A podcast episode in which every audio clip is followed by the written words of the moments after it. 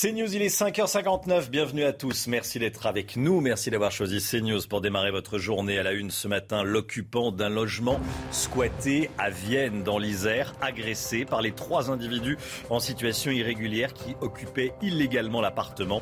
On va vous raconter ce qui s'est passé. Des prix records pour l'essence, des prix fous. Plus de 2 euros le litre pour le gasoil en moyenne, autour de 2,20 euros le litre pour l'essence. Sandra Chambo est en direct d'une station-service. À tout de suite, Sandra. Une action collective en justice contre le groupe de maisons de retraite Corian. 30 plaintes doivent être déposées aujourd'hui. Les familles se plaignent des traitements réservés à leurs parents âgés. L'économie, à quelques jours du premier tour des législatives, Elisabeth Borne dégaine un nouveau chèque pour les plus modestes. Il sera versé directement sur le compte en banque à la rentrée prochaine. Un chèque qui pourrait remplacer le chèque alimentaire qui a du plomb dans l'aile, nous dira Éric de Ritmaten. A tout de suite, Éric. Emmanuel Macron se rendra demain dans le Tarn pour parler sécurité à la campagne, l'insécurité qui touche également le monde rural, nous dira Marc Baudrier. A tout de suite Marc. Et puis la forte inflation qui provoque le boom du hard discount, reportage à suivre.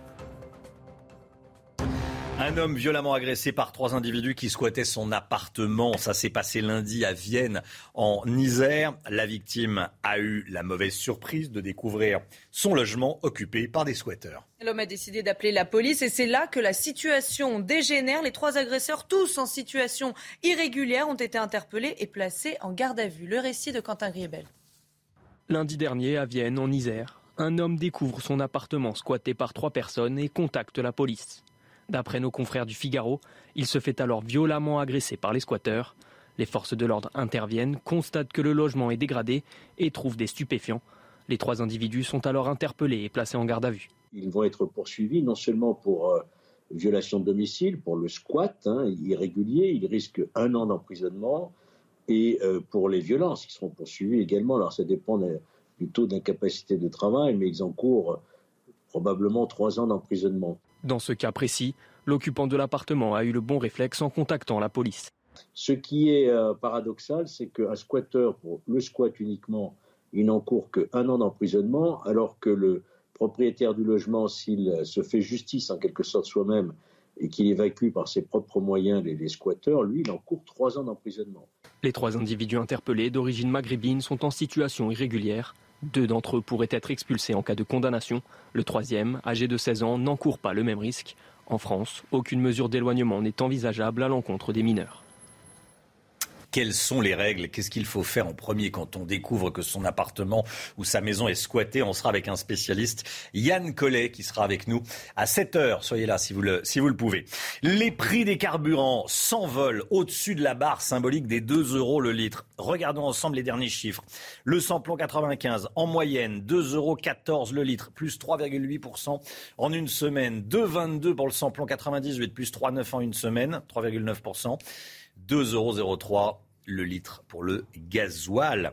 Une hausse qui s'explique par une énorme demande de samplon aux États-Unis avec la saison des vacances qui commence et on, roule à l'essence euh, aux États-Unis. Grosse demande, donc les prix explosent. Hein. Et on rejoint tout de suite Sandra Chiambo et Loïc Tanzat en direct d'une station essence de Versailles. Dites-nous, Sandra, quels sont les prix affichés ce matin?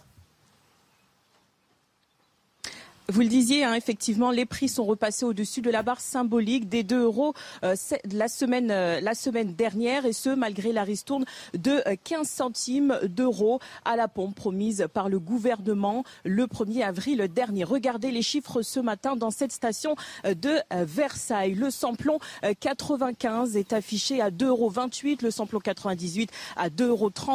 Le gasoil est affiché à 2,26 euros en moyenne ici et il faut savoir que pour les samplons 95 et 98, c'est la première fois qu'ils franchissent la barre des 2 euros depuis le mois de mars dernier.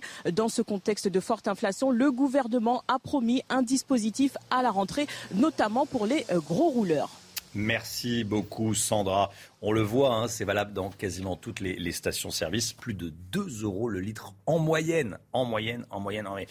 Parfois, dans certaines stations-service de, supermarchés, on arrive à, trouver euh, le, gasoil ou du, ou du samplon à, à 1,999 parfois. Euh, vous le voyez. Merci beaucoup Sandra avec Loïc Tontat pour les images. Après Orpea, 30 plaintes vont être déposées aujourd'hui contre le groupe Corian. Mise en danger de la vie d'autrui, non-assistance à personne en danger et homicide involontaire, ce sont les motifs et ce sont les faits reprochés par les 18 familles de résidents. Et le groupe Corian s'est défendu. Il rappelle que toute situation grave était systématiquement déclarée aux autorités. Les explications avec Sandra Chambaud. Soupçon de maltraitance dans des EHPAD, le groupe Corian visé par 30 plaintes. Elles ont été déposées par l'avocate Sarah Saldman dans une dizaine de parquets. Parmi les régions concernées, Aix-en-Provence, Bobigny, Le Mans, Nantes, Niort, Paris ou encore Versailles. Ces plaintes contre X émanent de 18 familles de résidents. Elles concernent des faits de mise en danger de la vie d'autrui, de non-assistance à personne en danger et d'homicide involontaire. Le groupe Corian, qui gère 298 maisons de retraite en France, a rapidement réagi. Il affirme dans un communiqué n'être au courant d'aucune action de groupe le visant. Corian rappelle également que toutes les situations graves portées à sa connaissance sont traitées systématiquement déclarées aux autorités. L'Elysée a annoncé hier soir qu'Emmanuel Macron se rendra demain dans le Tarn pour parler sécurité en zone rurale, en zone gendarmerie. Marc Baudry avec nous. Euh, on parle beaucoup de problèmes d'insécurité dans les banlieues, dans les grandes villes. C'est vrai qu'il y a également de l'insécurité à la campagne. Hein. Et oui, euh, Emmanuel Macron se penche sur un angle mort de la sécurité en France, des, des campagnes. Alors, il avait annoncé en janvier la création et le déploiement de 200 nouvelles brigades de gendarmerie sur euh, tout le territoire français. Et il doit échanger donc jeudi sur le déploiement de trois de ces nouvelles brigades euh, dans le département du Tarn. Alors, la délinquance explose, hein, Romain, dans les, milieux ruraux. Euh, je cite juste un chiffre, plus 10% de coups et blessures volontaires euh, à la campagne, dans les campagnes, dans nos campagnes. ce chiffre, il est stable en ville. Et alors, qu'est-ce que c'est l'insécurité dans les campagnes? Eh bien, c'est du vol d'essence, c'est du vol de matériel, c'est des violences antispécistes qu'il faut ajouter à tout ça euh, et qui s'abattent notamment sur les fermes d'élevage qui sont les plus pauvres. Et, euh, et donc ces, ces, fermes sont extrêmement difficiles à protéger. Ce sont des milieux ouverts, elles sont loin des gendarmeries. On a donc une population d'agriculteurs qui est particulièrement fragile, on sait, avec le, le, taux de suicide. Il y a des très gros budgets qui partent dans les banlieues. Il était grand temps que l'État et Emmanuel Macron se penchent sur euh, nos campagnes. C'est symbolique pour l'instant.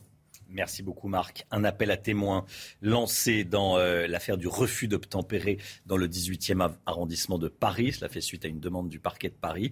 Les trois policiers, eux, qui ont ouvert le feu, sont ressortis libres de garde à vue hier, mais une information judiciaire a tout de même été ouverte. Hein. Et le conducteur, lui, va mieux. Il avait été blessé, il avait été blessé par balle au thorax. Il a été placé en garde à vue hier pour tentative d'homicide sur personne dépositaire de l'autorité publique et pour refus d'obtempérer aggravé par la mise en danger d'autrui la guerre en Ukraine, euh, les combats continuent dans le Donbass, autour de la ville de Severodonetsk. Les Russes affirment avoir libéré les zones résidentielles de la ville, une information démentie par les Ukrainiens et par Volodymyr Zelensky. Écoutez.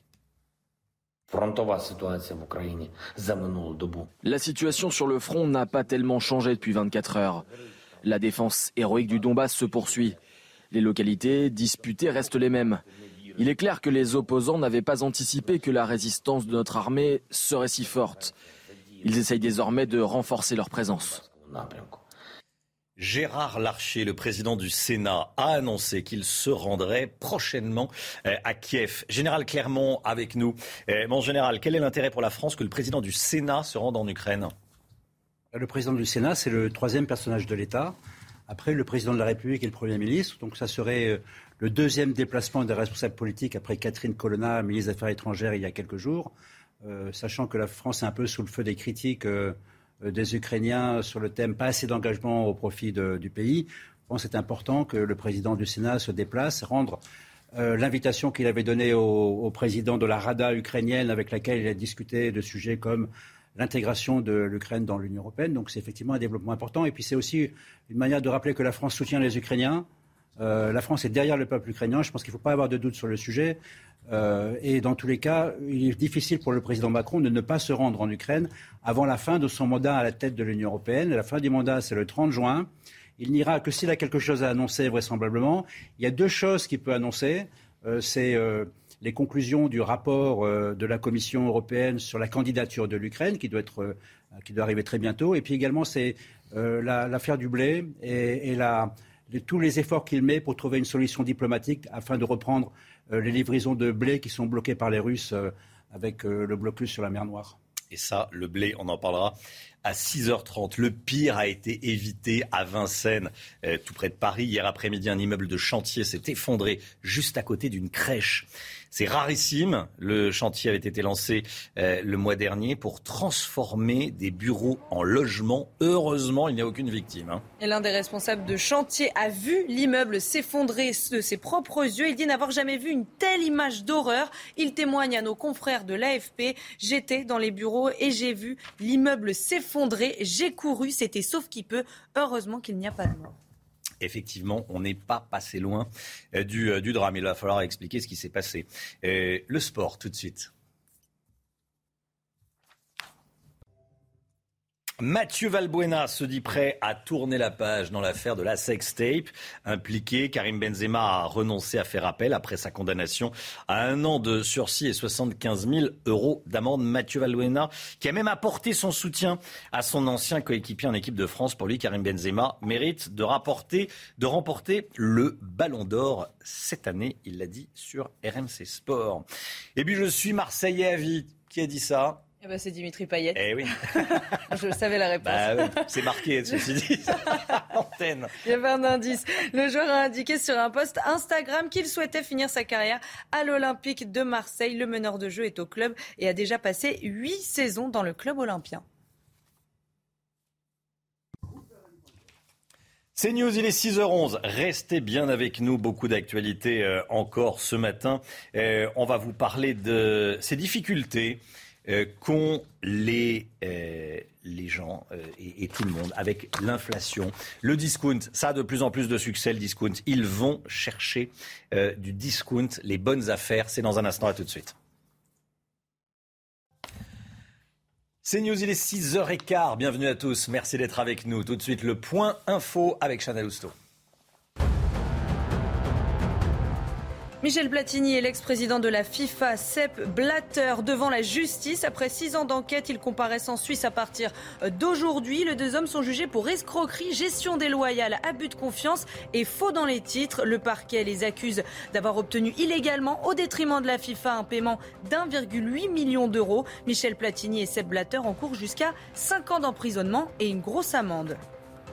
La pollution de l'air du métro doit être mieux mesurée. C'est l'appel de l'ANSES, l'Agence nationale de sécurité sanitaire. Et pour cause, le taux de particules dans l'air est en moyenne trois fois plus élevé dans le métro qu'à l'extérieur. Cela s'explique entre autres par le freinage des rames qui fait remonter la poussière. C'est bientôt la fin des chargeurs de téléphone qui encombrent vos tiroirs. À partir de 2024, l'Union européenne imposera un chargeur unique pour tous les smartphones, mais pas que. Ce chargeur sera également compatible avec les tablettes, les consoles de jeux ou encore les appareils photo, quel que soit le fabricant, aux grandes dames d'Apple qui s'opposaient fermement à cette mesure le pouvoir d'achat avec la hausse des prix. on est de plus en plus nombreux à chercher des solutions et les supermarchés discount ont de plus en plus de succès. Et pour euh, certains clients, c'est une première de se rendre euh, dans le, dans le low cost, dans le hard discount, comme on dit. Et pour cause, les prix sont moins coûteux et les prix moins coûteux allègent très nettement le ticket de caisse. Reportage en région nantaise avec Michael Chailloux et Jean-Michel Decaze. Deux nouveaux magasins par semaine chez Action, 400 000 nouveaux clients par mois chez Lidl, le discount à la cote. Parce que c'est moins cher C'est moins cher.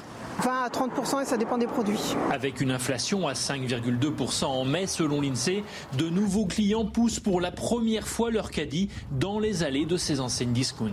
C'est avec euh, la hausse des prix. Euh, de, en ce moment là. Du coup, euh, bah, je suis venu me rabattre chez Lidl. Du coup, par exemple pour les conserves, il y a certaines conserves qui sont moins chères, euh, les fruits et légumes aussi. C'est vrai qu'avec euh, l'inflation de, tout, absolument tout, c'est vrai que bah, on est obligé de s'adapter et de venir là où les prix sont raisonnables. Les enseignes traditionnelles ne veulent pas se laisser distancer. Chez Intermarché, fin 2021, on a relancé la gamme premier prix top budget en rajeunissant le packaging de plus de 600 références. On a revu notre gamme entièrement et pouvoir chercher le meilleur rapport qualité-prix et être le plus concurrentiel possible. Parce qu'on voit bien qu'aujourd'hui, euh, l'attente des clients, euh, bah, c'est le pouvoir d'achat. Selon une récente étude publiée par 60 millions de consommateurs, l'inflation représente en moyenne un surcoût de 90 euros par mois et par famille. Voilà, de plus en plus de succès pour le hard discount. On part au Royaume-Uni, protestations et manifestations après la sortie d'un film sur les débuts de l'islam. Sorti vendredi dernier, La fille du paradis raconte l'histoire de la fille de Mahomet en mettant en scène plusieurs proches du prophète. Et une partie de la communauté musulmane au Royaume-Uni juge ce film comme blasphématoire. Toutes les dernières informations avec notre correspondante à Londres, Sarah Menaille blasphématoire, offensant. Voilà le reproche qui est fait par la communauté musulmane au film La Dame du Paradis du réalisateur australien Ellie King. Le film est sorti en salle vendredi 3 juin en Grande-Bretagne. Et depuis, eh bien, il provoque la colère de la communauté musulmane qui lui reproche notamment l'incarnation, la représentation finalement du prophète Mahomet, ce qui est strictement interdit. Alors depuis la sortie du film, il y a eu plusieurs manifestations à travers tout le pays, comme à Blackburn ou encore à Sheffield, au nord du pays où la communauté musulmane est très présente. Là-bas, ils ont même obtenu le retrait du film de certaines salles de cinéma. Alors outre le côté blasphématoire, eh bien, la communauté musulmane reproche également au film quelques inexactitudes historiques. Il y a même une pétition qui est actuellement en ligne pour le retrait du film de toutes les salles de cinéma britanniques. Pétition qui a pour l'instant obtenu près de 116 000 signatures. Allez, on reste en, Grande-Bretagne euh, avec les, violences au Stade de France. On en parle beaucoup, notamment à Liverpool. Depuis lundi, les supporters anglais, espagnols également, euh, peuvent porter plainte sur Internet depuis leur pays. Mais voilà, c'est pas aussi simple que prévu. Hein. Et oui, certains trouvent les démarches trop compliquées. D'autres ne font tout simplement pas confiance à la France pour ces enquêtes. Toutes les dernières informations avec notre envoyé spécial à Liverpool, Régine Delfour. Ici à Liverpool, euh, les supporters ne savent pas que peuvent porter plainte via le site de l'ambassade de France au Royaume-Uni. Alors quand on leur explique hein, euh, la démarche à suivre, ils la trouvent un peu compliquée puisqu'il faut imprimer le document, le remplir, puis l'envoyer par voie postale en France. Beaucoup nous ont dit qu'ils allaient le faire, hein, mais ils s'interrogent sur le fait que ce témoignage arrive au bon endroit. D'autres euh, nous ont dit clairement qu'il n'était pas question qu'ils le fassent puisqu'ils doutent de l'objectivité de cette enquête menée par la France. Tous, par contre, réclament hein, des excuses du gouvernement français, notamment de la part de Gérald Darmanin. Euh, certains même exigent euh, sa démission. Le club de Liverpool, de son côté, lui, collecte de nombreux témoignages et euh, on s'interroge sur le fait qu'il puisse mener une action. En Argentine, regardez, les chutes d'Iguazu rouvrent après une fermeture partielle par mesure de, de sécurité en raison des fortes pluies. Elles avaient été fermées. Ça a rouvert. Et eh oui, ça a été fermé. Bon, depuis vendredi dernier, là, c'est bon, ça a rouvert. C'est l'une alors des sept merveilles naturelles du monde. Quand même, regardez, c'est magnifique. Et ce lieu merveilleux accueille 1,5 million de visiteurs chaque année. C'est assez bluffant. Voilà, c'est tout. C'est l'occasion de voir de belles images. Allez, 6h20, restez bien avec nous. On va parler pouvoir d'achat dans un instant avec Eric de Ritmaten. Nouvelle aide euh, que le gouvernement va verser aux plus modestes. On en parle avec Eric. Et puis dès le début de 6h30, euh, du journal de 6h30, on va parler euh, également du prix de l'essence. Le prix de l'essence qui n'en finit pas de monter, de monter, de monter. Plus de 2 euros le litre en moyenne. À tout de suite. Rendez-vous avec Pascal Pro dans l'heure des pros, du lundi au vendredi de 9h à 10h30. Le chiffre éco avec cette nouvelle aide que le gouvernement veut verser aux plus modestes à la rentrée euh, au mois de septembre ou peut-être fin août. Euh, sait-on, Éric de Ritmaten, de quel ordre est le montant oui, alors si vous voulez, d'abord, c'est pas un chèque alimentaire, hein, ça on enterre, euh, et donc ce sera une somme qui sera versée sur le compte en banque entre 100 et 150 euros d'après les estimations de la FNSEA. Alors ça va varier le montant, en plus en fonction du nombre d'enfants. Ça sera versé en une fois. Pourquoi c'est pas un chèque alimentaire Parce que c'est trop compliqué. Et là, bah, on en fera ce qu'on voudra. C'est-à-dire, on pourra même s'acheter un billet de train si on le souhaite. Alors, ce qu'il faut voir, c'est que ça pourrait toucher entre 3 et 6 millions de personnes. Vous voyez, c'est encore le flou euh, au, ministère euh, de l'économie. Euh, ça devrait toucher ceux qui gagnent moins de 2000 euros net par mois, un petit peu sur le modèle des différents chèques qui avaient été versés auparavant. Ça inclura les étudiants boursiers, ça inclura les bénéficiaires du RSA. Donc ça, c'est pour la rentrée. Et puis ensuite, vous avez une autre aide possible en point d'interrogation, puisque Elisabeth Borne, il n'a pas été euh, très précise sur le point. Il s'agit d'une aide contre l'inflation. Et là, ça pourrait être alimentaire, c'est-à-dire ça pourrait aider à l'achat de produits bio. Ça, c'était euh, au départ l'idée du gouvernement. Alors maintenant, si vous faites... Mais vous nous dites que le chèque alimentaire est abandonné. Euh, non, mais pas non, mais là, dans, celui qui sera versé au mois de septembre, c'est pas alimentaire. Mais Elisabeth Borne n'a pas fermé la porte. Et pour le bio, oui. sur une aide qui toucherait les aliments. D'accord. Mais vous savez que Bruno Le Maire a dit oui, mais c'est trop compliqué. euh, Qui, comment on va faire pour Est-ce qu'on va aller pouvoir acheter Hmm. dans telle enseigne et pas dans l'autre? Bon voilà. Alors si vous faites l'addition entre le chèque inflation de décembre, le chèque énergie, l'aide de 18 centimes sur les carburants, l'allocation rentrée scolaire en septembre, la revalorisation des retraites de 4% en juillet et sans doute l'augmentation des aides personnalisées au logement, ça fait une longue liste, mais on le voit, les aides sociales en tout cas s'accélèrent en France.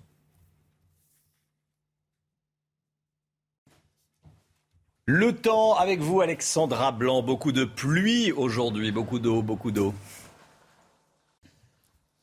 Beaucoup de pluie aujourd'hui, Alexandra Blanc. Vous nous emmenez dans le Rhône. Oui, on prend la direction d'Iseron. Les conditions météo étaient plutôt agréables hier. En revanche, aujourd'hui, changement de décor avec l'arrivée d'une nouvelle perturbation. C'est la journée la plus chaotique de la semaine avec de fortes pluies attendues. On a le passage d'une perturbation et cette perturbation est très active. Et j'ai envie de vous dire que c'est une très bonne nouvelle puisqu'on va enfin avoir de la pluie aujourd'hui sur les trois quarts du pays. Cette perturbation que l'on retrouve ce matin entre le sud-ouest, les régions centrales, le bassin parisien ou encore la région lyonnaise avec donc de fortes pluies attendues. En revanche, à l'arrière de la perturbation, on va retrouver quelques éclaircies puis toujours du beau temps autour du golfe du Lion avec néanmoins quelques petits nuages. Ça va avoir tendance à s'ennuager puisque vous serez à l'avant de la perturbation. Attention également au vent qui continuera à souffler. Dans l'après-midi, la perturbation va se décaler sur les régions de l'Est avec donc de fortes pluies attendues entre la Lorraine, l'Alsace ou encore en redescendant vers les Alpes. On retrouvera également un temps nuageux et pluvieux entre le sud-ouest et les régions centrales. Et puis à l'arrière,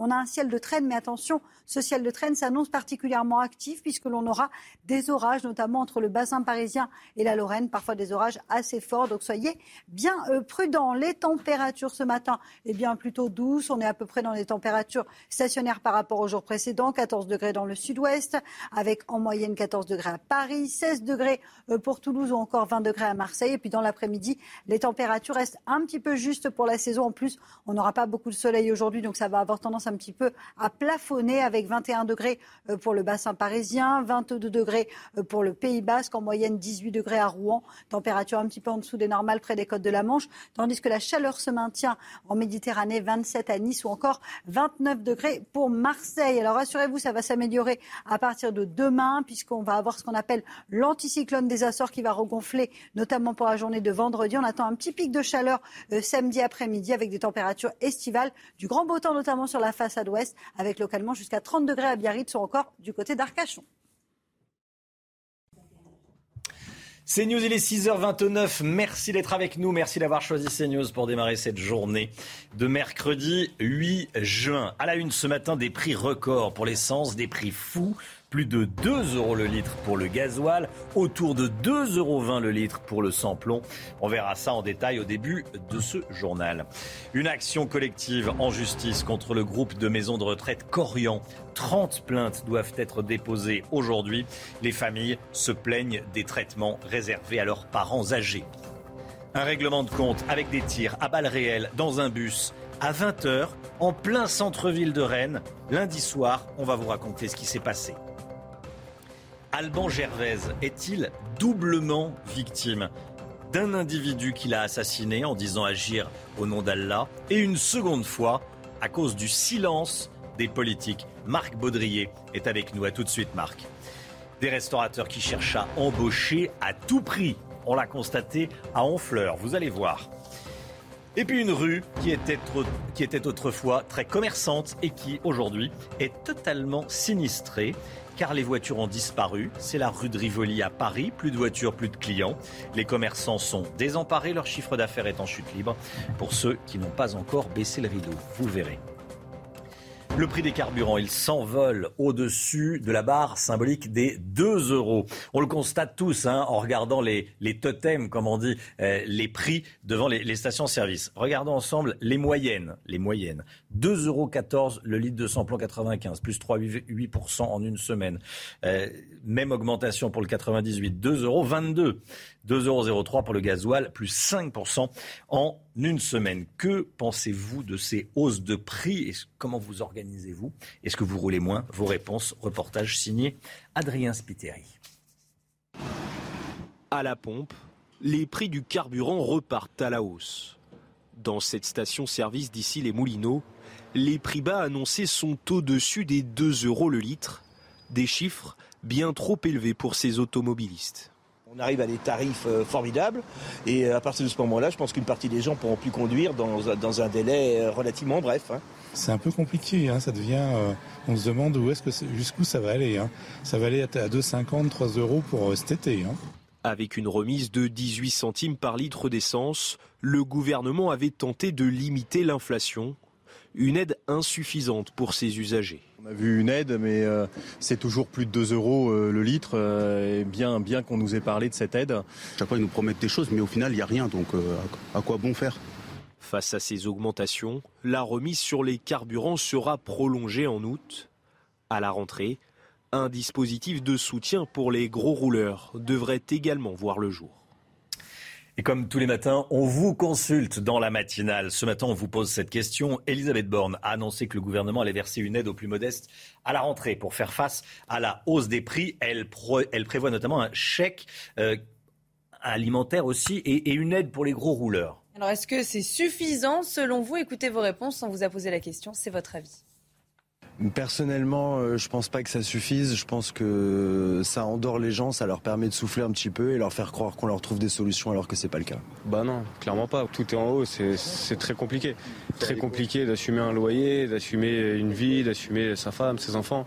Aujourd'hui, avec ces aides, on nous parle de centimes. C'est des 20, 30 centimes, non, c'est pas significatif. Pour moi, je peux pas dire que c'est suffisant, mais c'est déjà quelque chose. Voilà, je suis, moi, je suis plutôt positif à ce niveau-là, euh, parce que je trouve qu'il y a quelques il y a une démarche. Après euh, Orpea, 30 plaintes vont être déposées aujourd'hui contre le groupe de maisons de retraite Corian. Plainte déposée par des familles de résidents de ces maisons de retraite. Elles accusent Corian de mise en danger de la vie d'autrui, non-assistance à personne en danger et homicide involontaire, Chana. Le groupe Corian qui s'est défendu, il rappelle que toute situation grave était systématiquement déclarée aux autorités. Je voulais qu'on y revienne ce matin. Ça s'est passé en début de semaine à Rennes. Un règlement de compte et des tirs d'armes à feu dans un bus au milieu de passagers qui rentraient probablement du travail. Euh, c'est comme ça que ça se passe à Rennes. Oui, lundi soir, vous l'avez dit, à 20h, une bagarre éclate entre adolescents au sein même du transport en commun. Un jeune homme de 15 ans est touché d'une balle euh, dans la main gauche. Heureusement, il n'y a pas d'autres blessés au sein du bus. Ces violences sont malheureusement de plus en plus fréquentes dans la ville et les chauffeurs de bus craignent pour leur sécurité. Adrien Spiteri. Il est 20h lundi soir sur la place de la République à Rennes lorsqu'un adolescent de 15 ans est blessé par arme à feu dans un bus. On a six, jeunes qui rentrent dans un bus euh, pour en tabasser un autre et finalement pour finir par lui tirer dessus, euh, sachant qu'ils auraient pu, euh, dans ce bus, blesser, voire tuer n'importe qui. Touché d'une balle dans la main gauche, la victime est prise en charge par les pompiers et transportée à l'hôpital sud en état d'urgence relative. Pour ce policier, il pourrait s'agir d'un règlement de compte entre bandes rivales. Les coups de couteau sont fréquents. les guerres pour le stupéfiant entre les bandes rivales aussi sont importantes, puisqu'évidemment, ce sont euh, des mannes financières importantes euh, qui sont générées. Donc, on connaît une, excroissance de violence euh, sur la ville de Rennes, mais comme dans bien d'autres villes françaises. Et, c'est ça qui nous inquiète. Des violences de plus en plus fréquentes dans la ville. Une Sakéolis, syndicat de la société de transport à Rennes, tire la sonnette d'alarme dans un communiqué. Les chauffeurs disent craindre pour leur sécurité. Il est évident qu'on ne va pas continuer aujourd'hui à accepter ces comportements sans que rien ne soit fait et que soit minimisé ce type de violence par notre direction. Une enquête criminelle est ouverte pour tentative d'homicide volontaire. Les agresseurs sont toujours en fuite.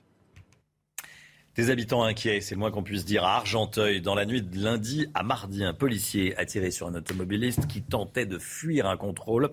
Dans sa course, le fuyard a percuté une policière. C'est à ce moment-là que l'agent a dû faire usage de son arme. Hein. Et le suspect a été touché au dos. Ses jours ne sont pas en danger. Quant à la policière, elle a été blessée aux jambes et à l'avant-bras. Les riverains nous ont fait part de leur inquiétude. Écoutez. Dès qu'on sort de chez nous, euh, voilà, il faut faire attention à tout. Euh, il y a les gens font ce qu'ils veulent. Il me semble que ça se multiplie beaucoup comme s'il y avait une sorte d'impunité. Euh. Je pense qu'il y a une insécurité euh, en France qui est claire et nette, mais euh, maintenant, si cette personne-là a quand même percuté, enfin, ou failli percuter une policière pour faire un délit de fuite parce qu'il était alcoolisé, et s'ils ont sorti leur arme et qu'ils ont tiré dessus, c'est que peut-être qu'ils étaient vraiment en danger. La guerre en Ukraine. À présent, les combats continuent dans le Donbass, notamment autour de, la ville dont on parle beaucoup, Severodonetsk. Les Russes affirment avoir libéré, je cite, les zones résidentielles de la ville. Chana. Hein. Une information démentie par les Ukrainiens et Volodymyr Zelensky. Volodymyr Zelensky qui, dans une nouvelle vidéo, annonce la mort de 31 000 Russes en Ukraine depuis le début de la guerre. Écoutez. Plus de 31 000 soldats russes sont déjà péris en Ukraine. La Russie paye le prix de 300 vies par jour pour une guerre complètement insensée. Un jour, le nombre de victimes atteindra un seuil inacceptable pour la Russie.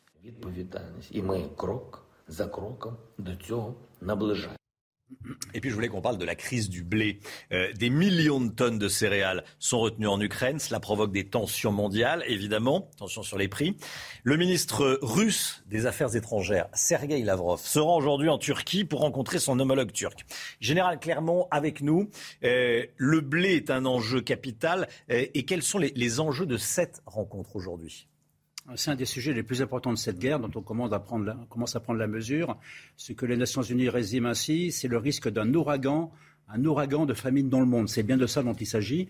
L'Ukraine, principal euh, producteur de blé, le blé euh, bloqué par les Russes en raison du, du blocus de la mer Noire. Donc il faut trouver une solution pour acheminer ce blé euh, vers les pays qui en ont besoin. Pour cela, les négociations sont, avancées, il y a des discussions à plusieurs niveaux, et en particulier entre les Russes, euh, les Ukrainiens, les Turcs, sous l'égide des Nations Unies. Donc cette réunion, le but, c'est de trouver une solution à une proposition qu'a faite la Turquie, qui est une proposition d'établir des corridors céréaliers, c'est-à-dire de mettre en place une escorte de bâtiments de la marine qui accompagnera les bateaux transportant les céréales, euh, des ports pour l'essentiel tenus par les Russes d'ailleurs, hein, des ports ukrainiens tenus par les Russes, euh, en passant par les détroits du Bosphore qui est contrôlé euh, par les Turcs, vers les destinations des pays qui en ont besoin. C'est très compliqué à mettre en place, c'est très compliqué parce que euh, Poutine ne lâchera que s'il obtient quelque chose en échange. mais néanmoins, il est conscient du fait qu'il est en train de se rendre très impopulaire parmi un, très grand nombre de pays qui, pour l'instant, restaient assez neutres. Donc il y a des enjeux diplomatiques, des enjeux politiques, des enjeux économiques. Et il y a un enjeu un peu particulier qui est le fait que la mer Noire est minée. Elle a été minée, il y a une centaine de mines qui ont été posées par les Ukrainiens et par les Russes. Donc il faut avant toute chose déminer cette euh, mer Noire. Ça, les Turcs savent le faire. Et ensuite, il faut que les Ukrainiens acceptent qu'on démine le port d'Odessa avec tous les risques euh, du fait que le déminé sera rendu vulnérable, euh, vulnérable aux Russes. Dernier petit point. Erdogan, c'est le roi du double jeu, comme Poutine. Il en profitera pour demander aux Russes l'autorisation de lancer une offensive majeure contre les, Kurdes de Syrie. Je rappelle que les Kurdes de Syrie, ce sont grâce à eux que les Français sont, on s'est battus à côté des Kurdes de Syrie. Et c'est grâce à eux qu'on a réussi à, repousser Daesh. Merci mon général. À Paris, la rue de Rivoli saccagée. La rue de Rivoli, c'est cette grande rue commerçante euh, du centre de la capitale qui passe devant le musée du Louvre et, le jardin des Tuileries. Depuis la fermeture de cette rue aux voitures, il y a deux ans, la rue de Rivoli n'est plus la même. Vous allez voir. Hein. oui, elle est complètement sinistrée et les commerçants déplorent une chute de leur chiffre d'affaires. Ils nous disent quelque chose de très simple pas de voitures, pas de clients. Thibault Marcheteau.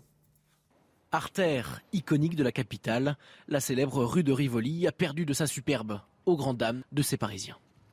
Je suis née à Paris, j'ai toujours connu ce quartier et du coup c'est vrai que c'est une vie, c'est une rue comme vous dites euh, vraiment iconique de Paris et on s'attend pas à avoir bah, des choses euh, comme ça en fait. Oui, c'est un peu dégradé, euh, ça fait ça fait pas propre, oui. De nombreuses façades dégradées et depuis 2020, la rue est totalement réservée aux piétons, cyclistes et bus. Un coup dur supplémentaire pour les commerçants et leurs clients, contraints de changer leurs habitudes. J'ai deux clientes le mois dernier et ce mois-ci qui m'ont dit ben moi je viens de moins en moins puisque je ne peux pas m'arrêter, euh, il n'y a pas de stationnement possible et voilà. Le bannissement des voitures dans la rue de Rivoli pourrait même avoir un impact fatal pour certaines boutiques. C'est pas le Covid qui m'a mis en danger. Hein c'est rue de Rivoli. Toute la manne de ma clientèle de banlieue et de province, je ne l'ai plus. La, société, elle est en danger. Elle est en danger. Donc, euh, c'est bien sûr, oui, oui, c'est et, et j'ai 15 salariés. Plusieurs collectifs, dont les commerçants de la rue, ont prévu de se retrouver le 26 juin pour protester devant la mairie de Paris. Voilà comment ça se passe à, Paris. Euh, on vous le montre ce matin. Euh, on parle évidemment de toutes les villes. Là, en l'occurrence, c'est euh, la capitale. Benoît Père prend une pause. On en parle tout de suite. C'est le sport, l'actu sport. Tout d'abord, cette information de ces dernières heures, Mathieu Valbuena se dit prêt à tourner la page de l'affaire de la sextape, Chana. Hein. Impliqué, Karim Benzema a renoncé à faire appel après avoir été condamné à un an de sursis et 75 000 euros d'amende. Mathieu Valbuena qui a même apporté son soutien à Karim Benzema. Pour lui, il mérite de remporter le Ballon d'Or cette année. Et puis il y a les CDI, les contrats à durée indéterminée. Il y a les PDI, c'est les, sont les pauses à durée indéterminée. Benoît Père a signé une PDI. Hein. Et oui, il l'a annoncé sur son compte Instagram. Cette décision intervient après sa défaite au tournoi de Stuttgart lundi et son élimination dès le premier tour à Roland Garros, 19e mondial en 2020. Il a chuté au 80e rang. C'est News, il est 6h42. Restez bien avec nous dans un instant. Para Honfleur, vous allez voir, tous les restaurateurs, ou presque, recherchent de la main-d'œuvre. Enquête et reportage à suivre. À tout de suite. C'est News, 6h45. Bienvenue à tous. Merci d'être avec nous. On part à Honfleur dans un instant, mais tout de suite, tout ce qu'il faut savoir dans l'actualité. Point info, Chana Lousteau. Attention, vous n'avez plus que jusqu'à minuit pour déclarer vos revenus dans la zone 3. La zone 3 rassemble tous les résidents fiscaux des départements 55 à 95 et ceux d'outre-mer. Pour faire votre déclaration, il vous faudra un ordinateur ou un smartphone puisque la date butoir pour les déclarants papier est déjà passée. Quant aux habitants des zones 1 et 2, c'est derrière eux depuis le 24 et le 31 mai. C'est l'heure du réquisitoire au procès des terroristes islamistes du 13 novembre. À partir d'aujourd'hui et pendant trois jours, les représentants du parquet national antiterroriste prendront la parole. Après les réquisitions, la parole sera à la défense à partir de lundi prochain. Le verdict est attendu le 29 juin. 66 cas de variole du singe confirmés en France. C'est le résultat du dernier bilan de Santé publique France. On en compte 48 en Ile-de-France, 8 en Occitanie ou encore 5 en Auvergne-Rhône-Alpes. Les plus touchés sont les jeunes hommes. On est à quelques semaines des grandes vacances, je vous apprends rien, les saisonniers manquent à l'appel au point que certains professionnels, certains restaurateurs notamment, craignent de ne pas pouvoir ouvrir tous les jours cet été. Euh, nos équipes sont allées à Honfleur, dans le Calvados. Ils se sont fait passer pour des étudiants en quête de job d'été. Vous allez voir, le résultat est sans appel. Après 30 minutes de recherche, ils ont obtenu 10 propositions sérieuses. Reportage de Charles Baget et Jeanne Cancard. On est parti de la rédaction à Paris, on a regardé les départements et les villes aux alentours où ça recrute le plus. Et d'après les annonces postées sur Internet, à Honfleur, il y a beaucoup d'offres d'emploi saisonniers. Ici, nous sommes sur le port d'Honfleur, là où il y a de nombreuses rues commerçantes. Je vais donc tenter ma chance et me présenter en tant qu'étudiante sans CV ni expérience pour essayer de décrocher un job d'été. Bonjour. Bonjour madame. Excusez-moi, c'est pas pour consommer, c'est juste pour savoir, est-ce que vous cherchez des saisonniers pour cet été Et sans expérience? Donc vous avez bien compris que moi je suis pas candidate, mais est-ce que vous envoyez beaucoup des potentiels candidats comme moi qui passent la porte pour venir postuler à votre annonce? Non, c'est terminé maintenant. Aujourd'hui, on trouve plus personne dans la restauration. Je pense que c'est un métier qui se perd. Au niveau des salaires, est-ce que c'est si que les, les, potentiels candidats ils sont découragés face à des salaires qui finalement suivent pas l'inflation? Alors dans la restauration, je peux vous dire que les salaires ont bien augmenté. Aujourd'hui, pas trouver de candidat, ce n'est même plus une question de salaire. Alors pourquoi certains jeunes sont moins attirés par les emplois saisonniers On part à la rencontre de quelques-uns. Bonjour. Excusez-moi, vous regardez les biscuits ou l'annonce? Ah, plutôt les biscuits. Vous intéresserait pas de travailler dans la restauration, dans une boutique? Alors pas du tout. Euh, quand on voit bah, ce qui, enfin, les horaires qu'ils proposent, la flexibilité qu'il y a. Euh, bah, moi je fais du babysitting à l'année et l'été bah je profite. De notre côté, on poursuit nos recherches. Est-ce que vous savez si vous cherchez des saisonniers? Oui, exactement, on en cherche. En quelques minutes, j'ai pu postuler une dizaine de postes où ma candidature a été prise très au sérieux. Mais problème, je n'ai pas de quoi me loger ici. C'est l'une des principales difficultés que rencontrent les potentiels saisonniers. Alors que compte faire la ville pour les aider? Nous allons poser la question aux responsables du développement économique et touristique à Honfleur. La ville travaille aussi à des solutions euh, innovantes. Donc on en a une qui sera en œuvre à l'été 2023 en partenariat avec la région Normandie et avec le rectorat, à savoir utiliser pendant les deux mois d'été euh, l'internat de notre lycée. Ici à Honfleur, il y a encore des dizaines de postes à pourvoir pour cet été. Et au niveau national, ce sont plus de 200 000 emplois dans l'hôtellerie et la restauration qui recherchent encore des candidats pour la saison et pour l'année. 10 propositions en 30 minutes. Et c'est euh, valable dans euh, toute la France, dans tous les, les, endroits qui vont accueillir beaucoup de, touristes euh, cet été. Voilà la situation actuellement. Jeanne Cancard pour le reportage. François Hollande et Julie Gaillet se sont dit oui. François Hollande qui est donc un jeune marié, parce qu'il n'avait jamais été marié jusqu'ici, l'ancien président de la République et sa compagne qui se sont, donc sa femme désormais, se sont mariés dans l'intimité à Tulle le week-end dernier, en Corrèze. Hein. Et le couple qui vit dans une maison sur les hauteurs de Tulle depuis 2018, je rappelle que leur relation avait été dévoilée en 2014 pendant le mandat mmh. de François Hollande. Enfin, ils y vont souvent. Je ne sais pas s'ils vivent à Paris. Ils sont entre les deux. Oui, voilà. Entre ouais, les deux. Ouais, ils sont entre les deux. La vie est plus agréable à Tulle. Ah, probablement. hein. Vu ce qu'on voit, effectivement, vous avez raison. Allez, euh, Alban Gervaise. On va en parler euh, parce que c'est une victime qui n'a pas fait la une des médias, euh, dont les politiques n'ont pas beaucoup parlé. Euh, y a-t-il des victimes qui méritent la compassion de nos élus et d'autres qui ne méritent pas la compassion de nos élus? Ça sera le thème de votre édito dans un instant, Marc Baudrier. À tout de suite. Rendez-vous avec Jean-Marc Morandini dans Morandini Live du lundi au vendredi de 10h30 à midi. 6h53, merci d'être avec nous. La politique avec vous, Marc Baudrier. Alban Gervaise, est-ce que vous connaissez ce nom? Peut-être pas. Il s'agit du père de famille, médecin militaire, égorgé le 10 mai dernier à Marseille devant deux de ses enfants de 3 et 7 ans à la sortie de leur école, un établissement catholique. L'agresseur, Mohamed El, 24 ans, connu des services de police, avait dit agir au nom d'Allah. Ce drame n'a pas ému la classe politique, c'est le moins qu'on puisse dire. Marc Baudrier, y a-t-il des victimes qui ne méritent pas la compassion de nos élus? Bah, c'est vrai qu'on peut se poser la question. L'inhumation a eu lieu hier, euh, Romain. Inhumation très discrète. Alors j'ai regardé euh, sur euh, Google Actualité qui avait parlé de ce drame. Eh bien, on trouve Le Figaro, Boulevard Voltaire, Valeurs Actuelles, Causeur, Le Quotidien du Médecin, quelques médias. Et CNews. Et CNews, bien Et sûr, et bien sûr, euh, quelques autres sans doute, mais très peu de nos grands médias et très peu de politiques ont réagi. Vous avez raison. Euh, alors que c'est très différent, très différent de ce qu'on avait vu euh, au moment de l'assassinat du père Hamel ou de Samuel Paty. Que faut-il de plus? Vous voyez, on voit bien, vous avez raison, qu'il y a victime et victime. Il y a victime et victime, nous dit Marc Baudrier. Pourquoi ce silence, Marc? Eh bien, pour trois mauvaises raisons qui ne sont pas exclusives l'une de, l'autre. Premièrement, jusqu'ici, on a fait des victimes de ces drames des symboles. Le Père Hamel, c'était l'homme de Dieu, l'Église.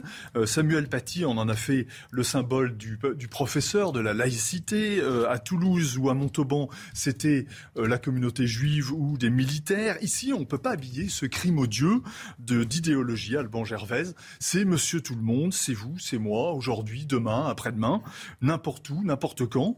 Et dire cela, eh ben, c'est très, très angoissant, évidemment, mais c'est pourtant la vérité. Et alors ça, c'est la première raison. La deuxième raison, c'est qu'on est en pleine période électorale que euh, les grands médias et les politiques ont peur des conséquences de ce type de drame sur le vote. Euh, c'est quand même euh, curieux de la part de ceux qui sont chargés de nous informer, de conduire notre politique. Et puis troisièmement, et c'est peut-être le pire, il y a une certaine accoutumance aujourd'hui, et on arrive à ce résultat d'un mensonge par omission. le drame aurait occupé tous les médias, voilà dix ans, pendant très longtemps. Là, on a préféré la polémique qui était créée par Mélenchon sur la police tue euh, ce drame. Donc, vous voyez, c'est bien un symbole, mais c'est le symbole de la lâcheté française vis-à-vis de l'islamisme. Marc Baudrier, merci beaucoup euh, Marc. 6h56, 8h15, soyez là si vous le pouvez. L'invité de Laurence Ferrari sera Agnès Pannier-Runacher, qui est la ministre de la Transition énergétique. Ministre de la Transition énergétique et non pas écologique. Agnès Pannier-Runacher, invitée de Laurence Ferrari, 8h15 dans la matinale. Comme tous les matins, réveil en musique. Vous connaissez la matinale, bien sûr. Ce matin, on écoute L'homme qui court d'Axel Bauer et Sandrine Bonner, le chanteur qui, euh, vous allez voir, fait un clin d'œil à David Bowie dans son clip.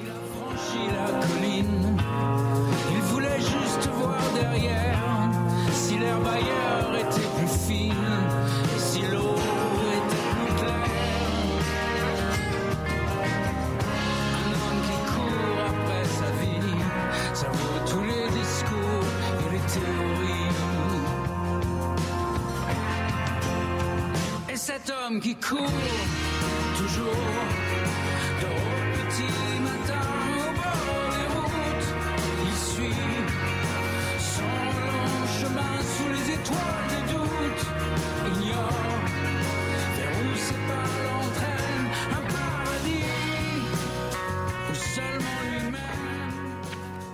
Qui court d'Axel Bauer avec Sandrine Bonner. 6h57, beaucoup de pluie aujourd'hui. C'est le, le programme que va nous détailler Alexandra Blanc tout de suite.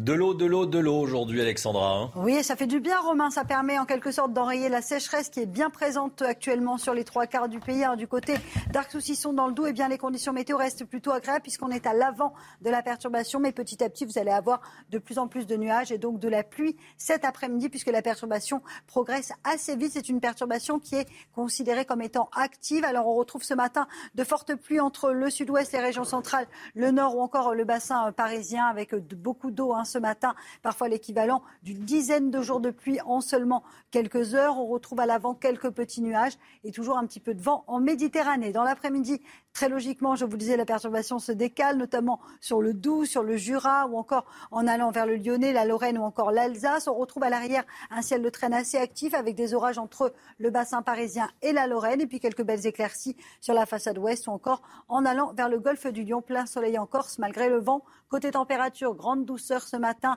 14 à Paris, 16 degrés pour le Pays Basque et déjà 21 degrés du côté de Nice. Et dans l'après-midi, température un petit peu juste pour la saison avec 21 degrés pour le bassin parisien. Vous aurez seulement 22 degrés à Biarritz contre 29 à Marseille. À partir de demain, amélioration. Retour du soleil au nord comme au sud et un petit pic de chaleur est attendu samedi après-midi.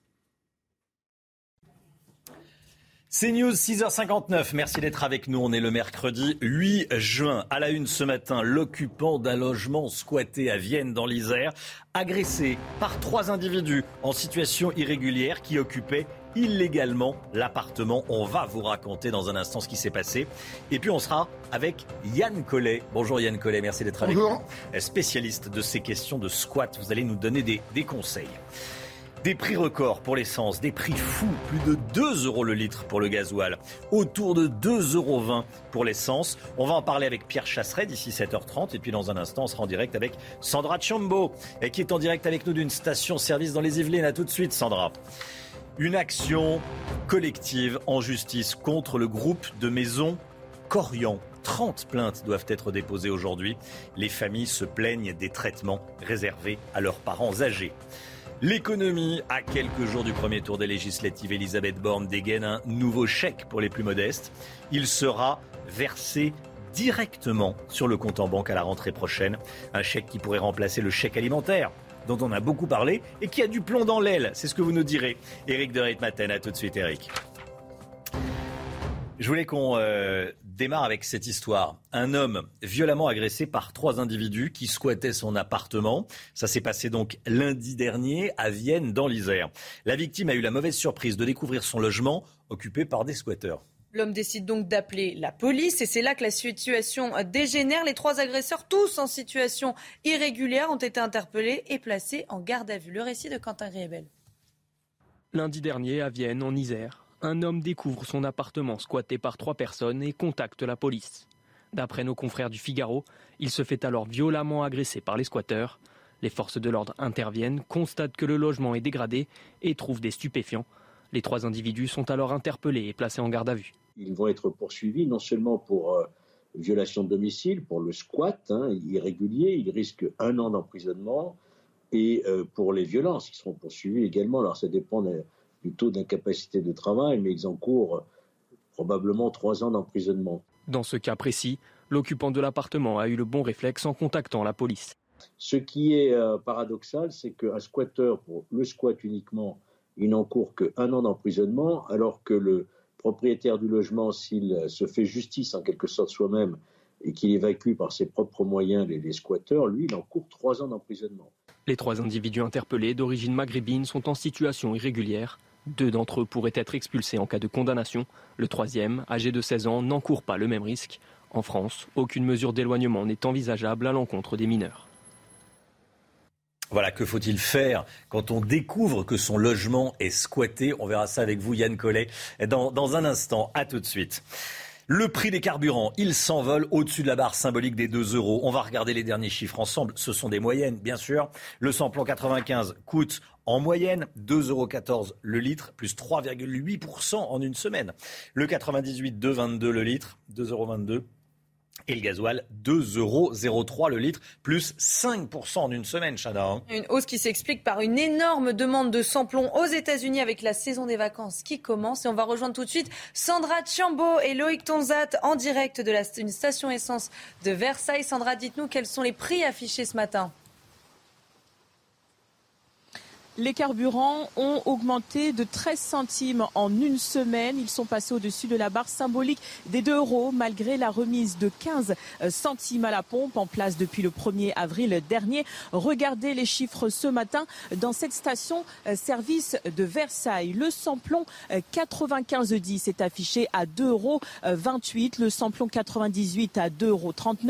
Euh, Ces deux types de carburants n'avaient pas dépassé les 2 euros depuis mars dernier. Le gasoil, quant à lui, est un peu plus bas à 2,18 euros en moyenne ici à Versailles. Et l'OPEP, qui regroupe les pays exportateurs de pétrole, a annoncé une augmentation de la production de, 200 de 650 000 barils par jour cet été.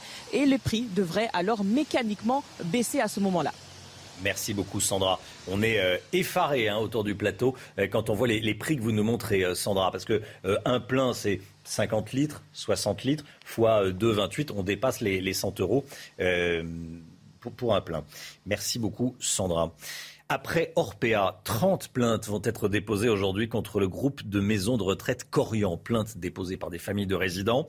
Elles accusent Corian de mise en danger de la vie d'autrui, de non-assistance à personne en danger et d'homicide involontaire. hein. Le groupe Corian qui s'est défendu, il rappelle que toute situation grave était systématiquement déclarée aux autorités. Cette information, euh, l'Élysée a annoncé hier soir qu'Emmanuel Macron se rendrait demain dans le Tarn pour parler sécurité en zone rurale, en zone gendarmerie. Marc Baudry avec nous. On parle beaucoup des problèmes d'insécurité dans les banlieues, dans les grandes villes. Il y a également malheureusement de l'insécurité à la campagne et c'est vrai qu'on en parle beaucoup moins. hein. Oui, c'est vraiment un angle mort, la sécurité dans les campagnes, un angle mort euh, de la sécurité en France et de l'ensauvagement de la société, Romain. Euh, alors, le chef de l'État avait annoncé en janvier euh, la création et le déploiement de 200 nouvelles brigades de gendarmerie sur l'ensemble du territoire.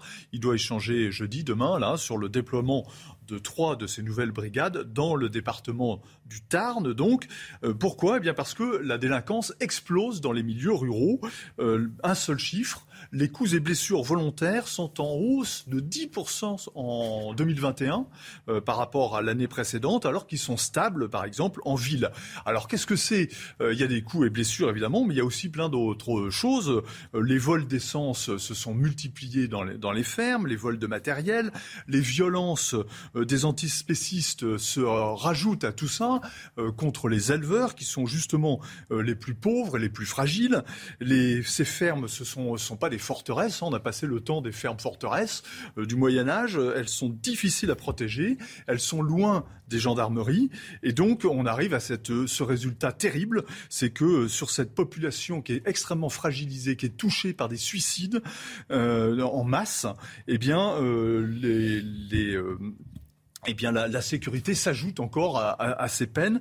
Il y a des très gros budgets qui partent vers les banlieues, des milliards d'euros. Il était grand temps que Emmanuel Macron se penche sur la sécurité des campagnes. Pour l'instant, le geste reste largement symbolique. Marc Baudrier, merci Marc. La guerre en Ukraine, les combats continuent dans le Donbass. Regardez ces images autour de la ville dont on parle beaucoup, euh, de Severodonetsk. Les Russes affirment avoir, je cite, libéré les zones résidentielles de la ville. Et puis cette information dont on euh, vous parle depuis le début de la matinale, Gérard Larcher, le président du Sénat, a annoncé ces dernières heures qu'il se rendrait prochainement, il n'a pas donné de date, qu'il se rendrait prochainement dans la capitale de l'Ukraine, donc à Kiev. L'actualité sportive tout de suite avec Mathieu Valbuena qui reparle de l'affaire de la sextape. Il dit qu'il est prêt à tourner la page. Mathieu Valbuena, prêt donc à tourner la page dans l'affaire de la sextape. Euh, Karim Benzema, impliqué, a lui renoncé à faire appel après avoir été condamné à un an de sursis et 75 000 euros d'amende. hein. Mathieu Valbuena a même apporté son soutien à Karim Benzema. Pour lui, il mérite de remporter le Ballon d'Or cette année, il l'a dit sur RMC Sport. Qui a dit Je suis Marseillais à vie? C'est Dimitri Payet qui l'a dit. Marseillais à vie. hein. Et Eh oui, le joueur a indiqué dans une publication Instagram qu'il souhaitait finir sa carrière à l'Olympique de Marseille. Je suis Marseillais à vie, je jouerai ici jusqu'à ma dernière force. Je finirai ma carrière dans ce club parce que j'aime ce club et que je m'y sens comme chez moi.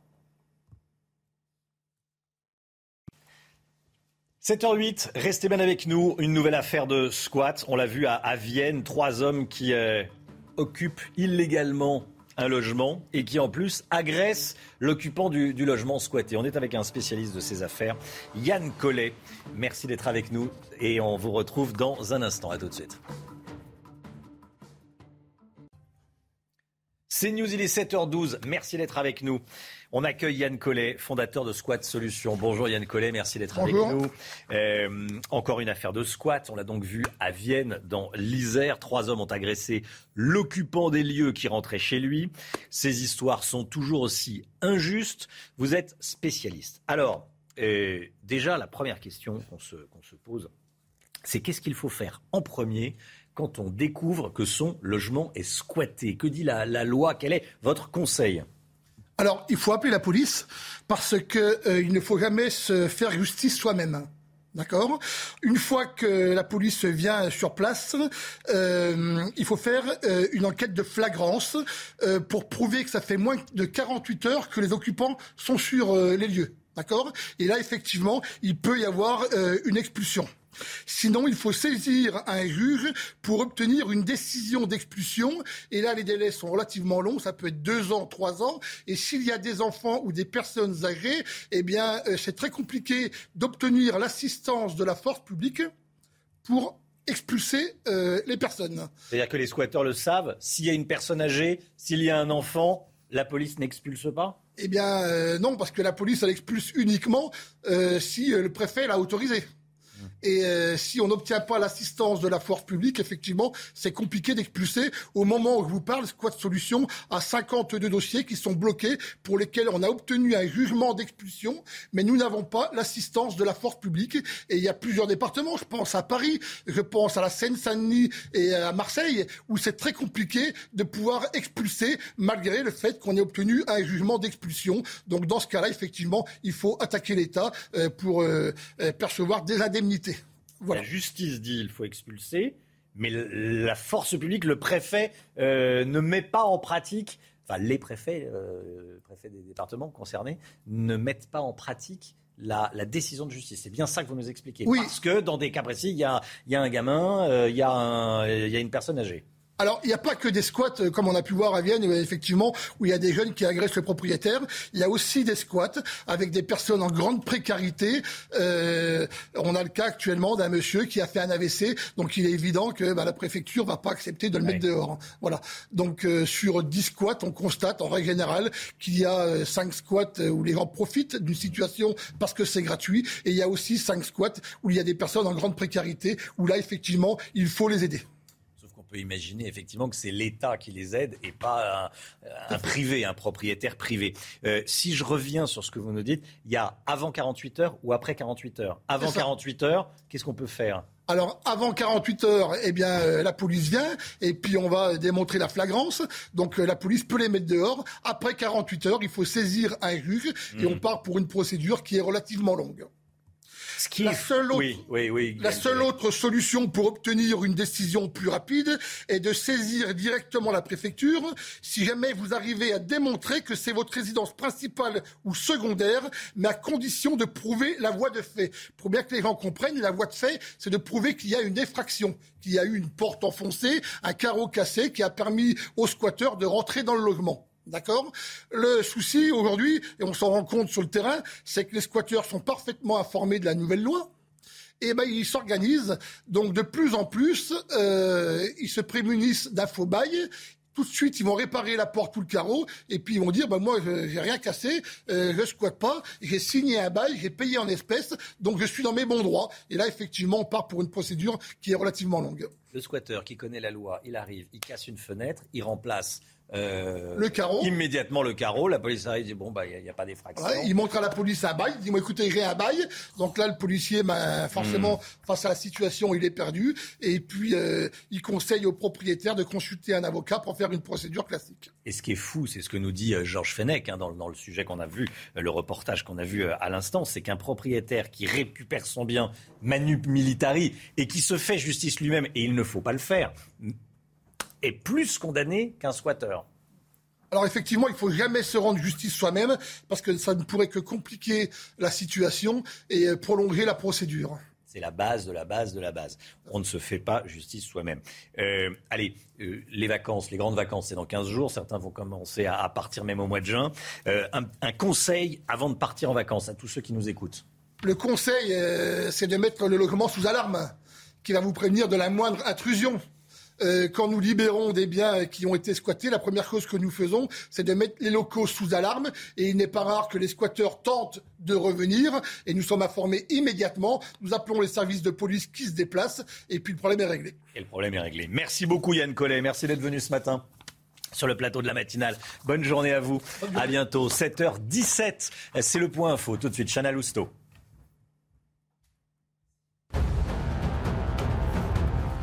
Michel Platini et l'ex-président de la FIFA, Sepp Blatter, devant la justice. Après six ans d'enquête, ils comparaissent en Suisse à partir d'aujourd'hui. Les deux hommes sont jugés pour escroquerie, gestion déloyale, abus de confiance et faux dans les titres. Le parquet les accuse d'avoir obtenu illégalement, au détriment de la FIFA, un paiement d'1,8 million d'euros. Michel Platini et Sepp Blatter en cours jusqu'à cinq ans d'emprisonnement et une grosse amende. La pollution de l'air du métro doit être mieux mesurée. C'est l'appel de l'ANSES, l'Agence nationale de sécurité sanitaire. Et pour cause, le taux de particules dans l'air est en moyenne trois fois plus élevé dans le métro qu'à l'extérieur. Cela s'explique entre autres par le freinage des rames qui fait remonter la poussière.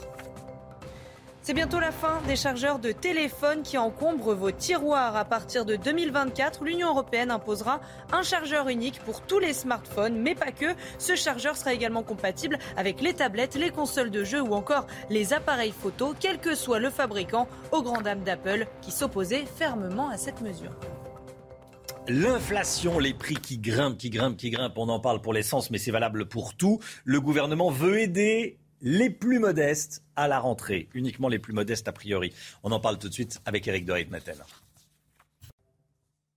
Qu'est-ce qu'on sait, Eric de Ritmaten, de cette nouvelle annonce de la euh, Première ministre Elisabeth Borne à quelques jours du premier tour des législatives? Alors on sait déjà que c'est pas un chèque, on oublie, c'est encore moins un chèque alimentaire, c'est une somme qui va être versée sur les comptes en banque. Alors elle sera entre 100 et 150 euros sur les estimations de la FNSEA. Ça variera en fonction du nombre d'enfants qu'il y a dans le foyer. Ça sera versé en une fois.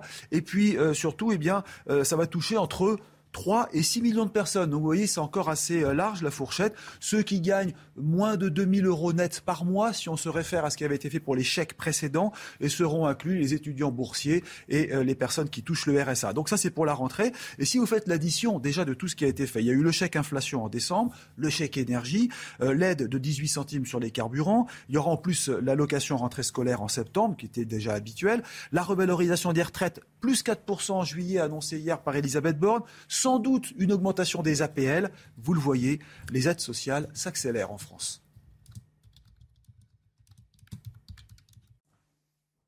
Restez bien avec nous dans un instant, l'automobile. On va parler euh, à nouveau d'aide. La remise de 18 centimes euh, par litre d'essence décidée par le gouvernement devrait durer jusqu'à la fin de l'été. On en parle dans un instant. À tout de suite. Rendez-vous avec Pascal Pro dans l'heure des pros, du lundi au vendredi de 9h à 10h30. 7h23, l'automobile. Pierre Chasseret, bonjour Pierre. Bonjour Romain. Délégué général de 40 millions d'automobilistes. C'est officiel, le dispositif de baisse de 18 centimes de la fiscalité sur les carburants sera maintenu jusqu'à la fin de l'été. Tous les vacanciers pourront en profiter. C'est une bonne nouvelle pour les automobilistes, Pierre. Ouais, forcément. On le voit sur CNews depuis ce matin, les prix des carburants sont au plus haut. Les prix deviennent absolument fous. Si on imagine ces prix avec 18 centimes de plus comme ça, du jour au lendemain, ça aurait été une catastrophe. Ça y est, Elisabeth Borne l'a annoncé, cette remise de 18 centimes sur les carburants à la pompe va être prolongée au moins jusqu'à la fin de l'été. La France s'inscrit donc eh bien, pile poil dans l'exemple de ses voisins européens qui ont tous prolongé un petit peu les dispositifs d'aide qui sont mis en place depuis quelques semaines. difficile euh, de ne pas voir en filigrane une annonce politique. Il y a le premier tour des législatives dimanche, bien sûr. Personne n'est dupe. Mm. Eh bien, dans ce contexte, forcément, on voit poindre le premier tour de l'élection. Et je voudrais quand même insister sur la déclaration d'Elisabeth Borne, parce que les mots ont un sens. Elle dit qu'elle a demandé aussi au ministre de l'économie, Bruno Le Maire, de réfléchir à un dispositif pour ceux qui ont des trajets importants dans le cadre du travail. Mais le plus important, c'est la deuxième partie de la phrase, qui est totalement assumée. Hein. Ce dispositif sera mis en place à la rentrée sous réserve que nous obtenions la majorité à l'Assemblée nationale. Oui, Entendez par là, votez pour nous, sinon il n'y aura rien. bon, chacun, voilà, chacun fait ses, chacun fait ses, ses, propositions et puis après, il y a le vote. Le dispositif qui devrait suivre devrait donc cibler davantage les, gros rouleurs. Effectivement, si la majorité euh, la, conserve à l'Assemblée. Hein. Oui, alors ça veut dire plus rien pour tous et on cible. Mais c'est quoi un gros rouleur? Franchement, moi, j'ai pas de définition. On parle de 50 km par jour pour du trajet domicile-travail. Quid de celui qui va en faire 51 Toujours ce fameux effet de seuil qui va exclure une grande majorité des automobilistes. Et toujours la même problématique, Robin. Ces automobilistes qui vont voir du jour au lendemain les prix gonfler exploser la station-service. Je me souviens en tout début d'année, quand on parlait ensemble de prix qui pourraient avoisiner les 3 euros le litre. Ça nous paraissait presque une fabulation. Aujourd'hui, entre les prix qui montent et puis l'embargo potentiel sur les carburants russes, on se rend bien compte que les 3 euros, on pourrait les atteindre sans cette aide gouvernementale. Pierre Chasseret, 3 euros. Pour l'instant, on est à 2. Effectivement, 2, on ne l'imaginait pas. C'était fou. Là, on est au-delà de deux. Merci beaucoup, Pierre. 7h26, le temps, tout de suite avec Alexandra Blanc. Beaucoup de pluie aujourd'hui. Beaucoup de pluie, ça saute pas aux yeux quand on voit ces belles images euh, qui euh, datent d'il y a quelques minutes hein, à Perros-Guirec en Bretagne. Je vais vous expliquer pourquoi, Romain, parce qu'en fait, à Perros-Guirec, on est à l'arrière de la perturbation. La perturbation, elle circule un petit peu plus à l'est, et donc en Bretagne hier, on a eu euh, de la pluie, et là, ça se dégage puisque nous sommes à l'arrière, donc un ciel de traîne hein, quand même, avec quelques nuages, mais c'est vrai que la Bretagne ne sera pas concernée par les fortes pluies que l'on retrouve plutôt entre le sud-ouest, les régions centrales ou encore le bassin parisien ainsi que les régions du nord ce matin.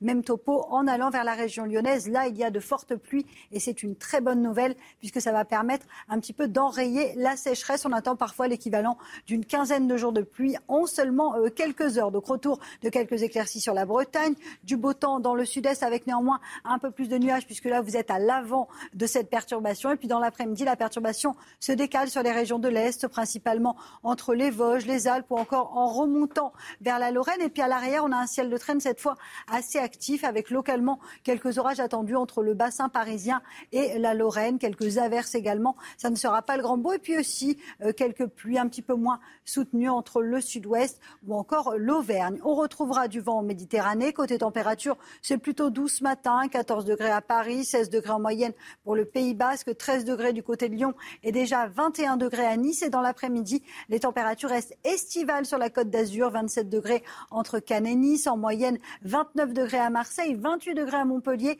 tandis que les températures plafonnent un petit peu au nord ou encore sous la perturbation, avec en moyenne 21 degrés à Limoges ou encore Clermont-Ferrand et seulement 19 degrés du côté de Nancy. La suite du programme amélioration après la pluie vient le beau temps. Regardez ce dicton qui sera donc d'actualité pour les journées de jeudi, vendredi et samedi avec le retour du soleil et surtout des températures qui vont remonter. On attend un petit pic de douceur samedi après-midi et localement 32-33 degrés dans le sud-ouest.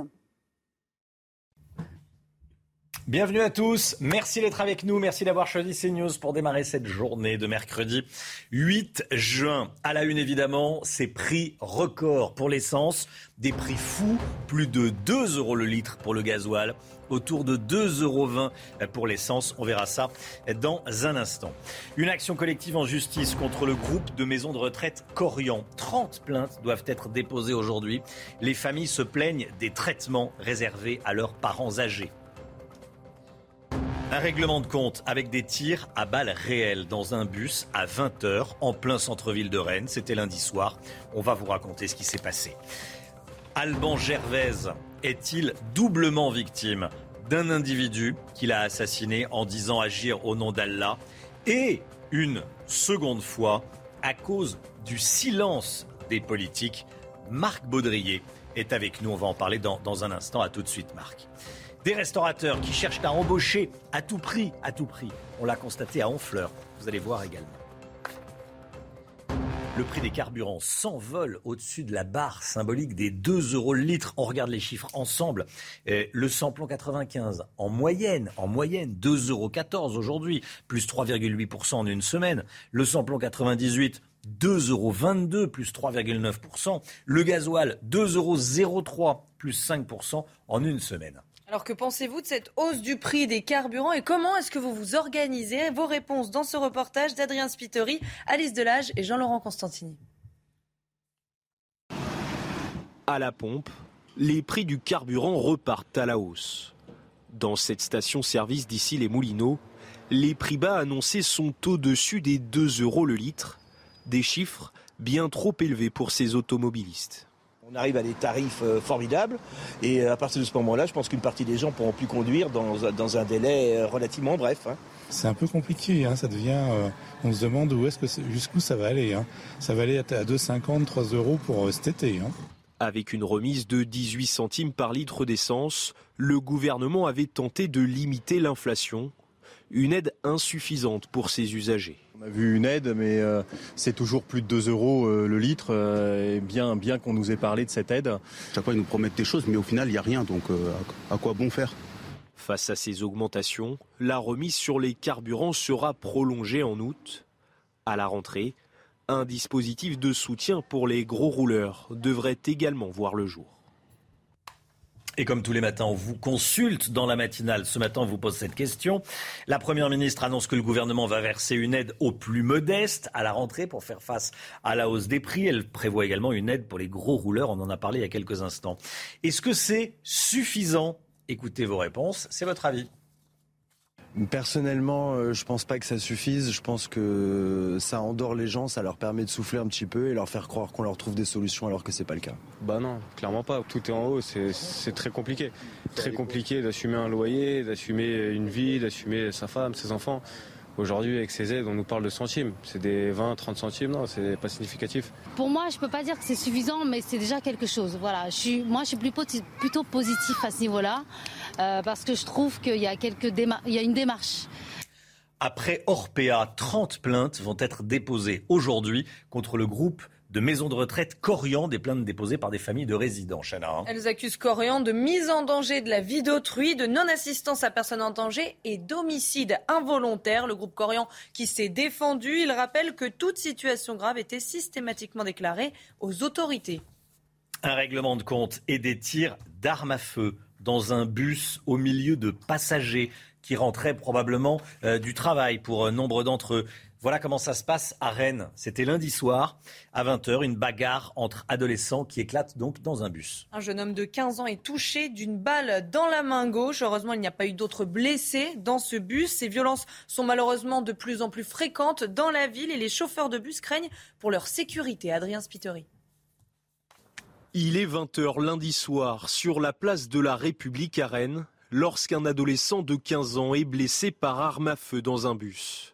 On a six, six jeunes qui rentrent dans un bus euh, pour en tabasser un autre et finalement pour finir par lui tirer dessus, euh, sachant qu'ils auraient pu, euh, dans ce bus, blesser, voire tuer n'importe qui. Touché d'une balle dans la main gauche, la victime est prise en charge par les pompiers et transportée à l'hôpital sud en état d'urgence relative. Pour ce policier, il pourrait s'agir d'un règlement de compte entre bandes rivales. Les coups de couteau sont fréquents. Euh, les guerres euh, pour le stupéfiant entre les bandes rivales aussi sont importantes, puisqu'évidemment, ce sont euh, des mannes financières importantes euh, qui sont générées. Donc, on connaît une, une excroissance de violence sur la ville de Rennes, mais comme dans bien d'autres villes françaises. Et, et c'est ça qui nous inquiète. Des violences de plus en plus fréquentes dans la ville. Une Sakéolis, syndicat de la société de transport à Rennes, tire la sonnette d'alarme dans un communiqué. Les chauffeurs disent craindre pour leur sécurité. Il est évident qu'on ne va pas continuer aujourd'hui à accepter ces comportements sans que rien ne soit fait et que soit minimisé ce type de violence par notre direction. Une enquête criminelle est ouverte pour tentative d'homicide volontaire. Les agresseurs sont toujours en fuite. Alban Gervaise. Alban Gervaise. Est-ce que vous connaissez ce nom? Peut-être pas, et c'est normal. Il s'agit du père de famille, médecin militaire, égorgé le 10 mai à Marseille devant deux de ses enfants de 3 et 7 ans à la sortie de leur école. L'agresseur, Mohamed El, 24 ans, connu des services de police, avait dit agir au nom d'Allah.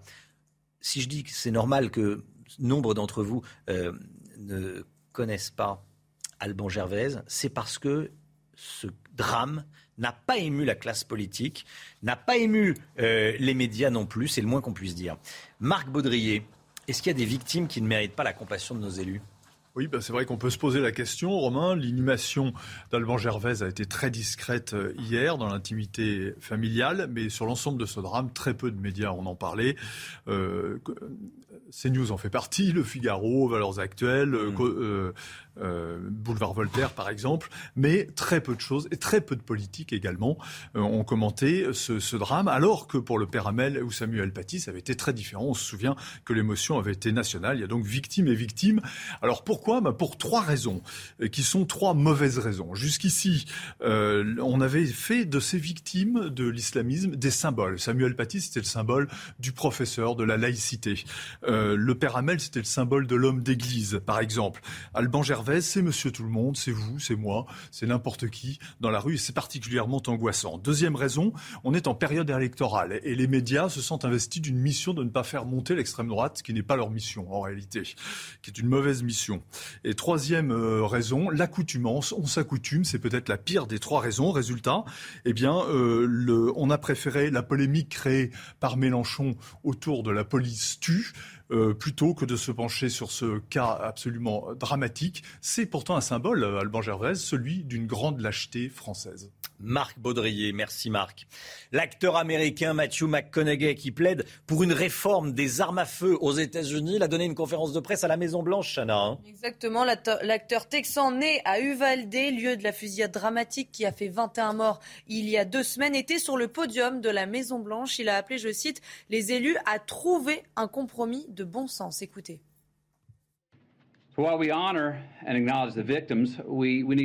Pendant que nous honorons les victimes, nous devons admettre que cette fois, quelque chose est différent. Peut-être pouvons-nous trouver un compromis viable. Les parties responsables de ce débat semblent être prêtes. Au moins s'asseoir et discuter pour trouver un chemin qui rendrait notre pays plus sûr et nous rassemblerait. La guerre en Ukraine à présent et la crise du blé. Des millions de tonnes de céréales sont retenues en Ukraine et cela provoque des tensions mondiales. Le ministre des Affaires étrangères russe, Sergei Lavrov, se rend en Turquie aujourd'hui pour rencontrer son homologue turc. Général Clermont avec nous. Quels sont les, enjeux de cette rencontre? Écoutez, ce sont plus que des tensions mondiales, puisque les Nations Unies parlent de, risque d'un ouragan de famine dans le monde. Un ouragan de famine dans le monde.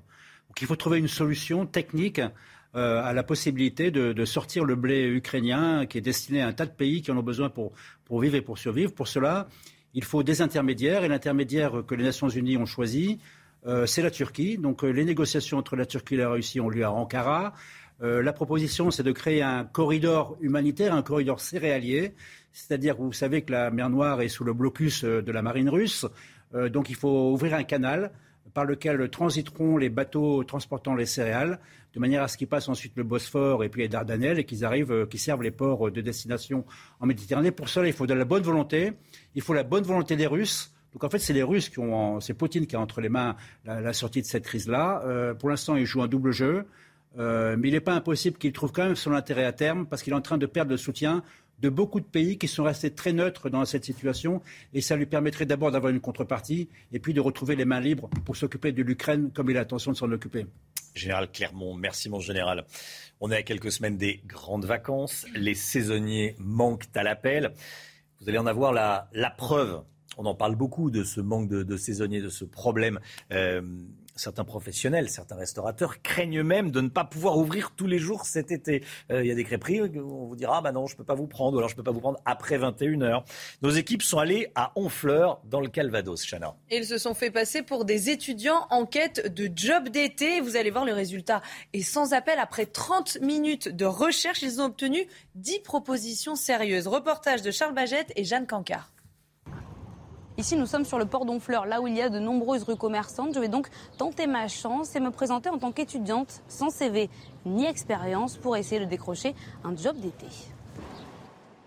Bonjour, excusez-moi, juste une petite question. Est-ce que vous savez si vous cherchez des saisonniers? Oui, pour juillet-août Oui. Oui, exactement, on en cherche. Bonjour. Bonjour madame. Excusez-moi, c'est pas pour consommer, c'est juste pour savoir, est-ce que vous cherchez des saisonniers pour cet été? Et sans expérience? Donc vous avez bien compris que moi je suis pas candidate, mais est-ce que vous envoyez beaucoup des potentiels candidats comme moi qui passent la porte pour venir postuler à votre annonce? Non, c'est terminé maintenant. Aujourd'hui, on ne trouve plus personne dans la restauration. Je pense que c'est un métier qui se perd. En quelques minutes, j'ai pu postuler à une dizaine de postes où ma candidature a été prise très au sérieux.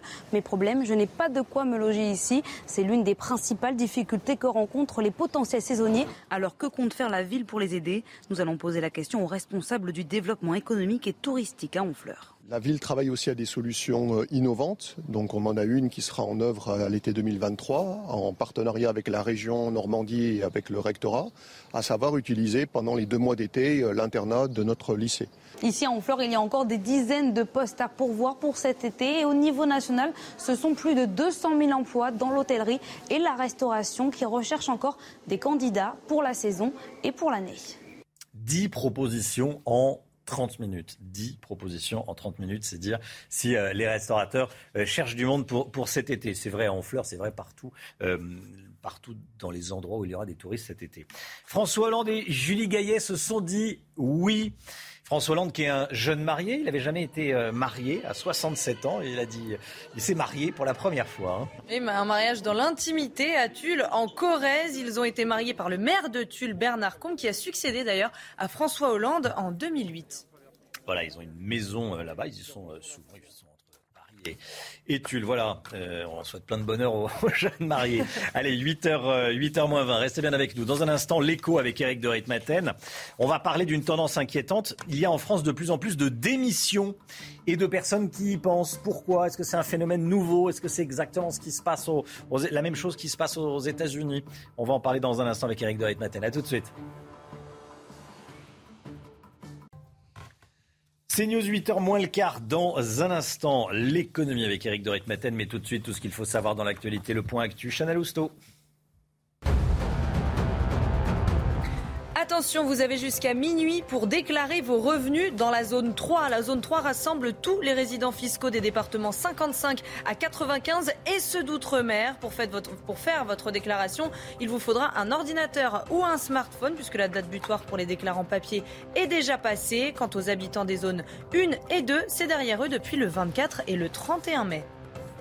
C'est l'heure du réquisitoire au procès des terroristes islamistes du 13 novembre. À partir d'aujourd'hui et pendant trois jours, les représentants du parquet national antiterroriste prendront la parole. Après les réquisitions, la parole sera à la défense à partir de lundi prochain. Le verdict est attendu le 29 juin. Le pire a été évité à Vincennes, près de Paris. Hier après-midi, un immeuble en chantier s'est effondré juste à côté d'une crèche. C'est rarissime. Le chantier avait été lancé le mois dernier pour transformer des bureaux en logements. L'effondrement a fait une victime, un blessé léger. Reste à savoir ce qu'il s'est passé. Une enquête a été ouverte à ce qui s'est passé, on a du mal à croire à ce euh, bilan. Un seul, blessé, effectivement, vous avez raison, hein, le pire a été évité, Chana. Allez, l'édito euh, écho tout de suite. On va parler d'une tendance inquiétante. Il y a en France de plus en plus de démissions. On voit ça avec Eric de Ritmaten de plus en plus de démissions, euh, des démissions déposées par les salariés et puis d'autres qui y réfléchissent. C'est un phénomène qui nous vient des États-Unis, Eric? Oui, c'est pas un phénomène nouveau aux États-Unis. Hein. C'est une mode presque là-bas. On claque la porte de l'entreprise parce qu'on est sûr de retrouver rapidement un emploi, puis souvent mieux payé. Mais la France, là, c'est vrai, elle s'y met. C'est un phénomène qui s'est accentué avec le Covid, qui a modifié hein, le rapport que nous avons avec le travail, l'envie en fait de changer de vie, de partir en province. Et euh, comme beaucoup de postes actuellement sont ouverts dans les entreprises, on dit il y a une pénurie de main-d'œuvre, on le voit bien, eh bien, on se dit, bah, tiens, on va trouver mieux, un peu comme aux États-Unis, avec un meilleur salaire, donc on trouvera une position meilleure. Là, ce sont les enseignements de cette étude Opinionway qui a été réalisée pour un site euh, de recherche d'emploi qui s'appelle Indeed. Et, et cette vague, alors bien sûr, touche sur tous les secteurs de l'hôtellerie, de la restauration, l'éducation, la santé et le commerce, la grande distribution. Eric, vous avez des chiffres. Hein. Alors les chiffres sont intéressants parce que euh, d'abord c'est pas du tout un phénomène marginal et c'est même étonnant. J'ai croisé les chiffres avec ceux du ministère du Travail et on s'aperçoit que pour le moment, selon le ministère du Travail en France, il y a plus d'un million et demi de démissions en France. Et là, je parle de CDI, c'est-à-dire des doublements de départ depuis 2015. Euh, Donc c'est loin d'être négligeable.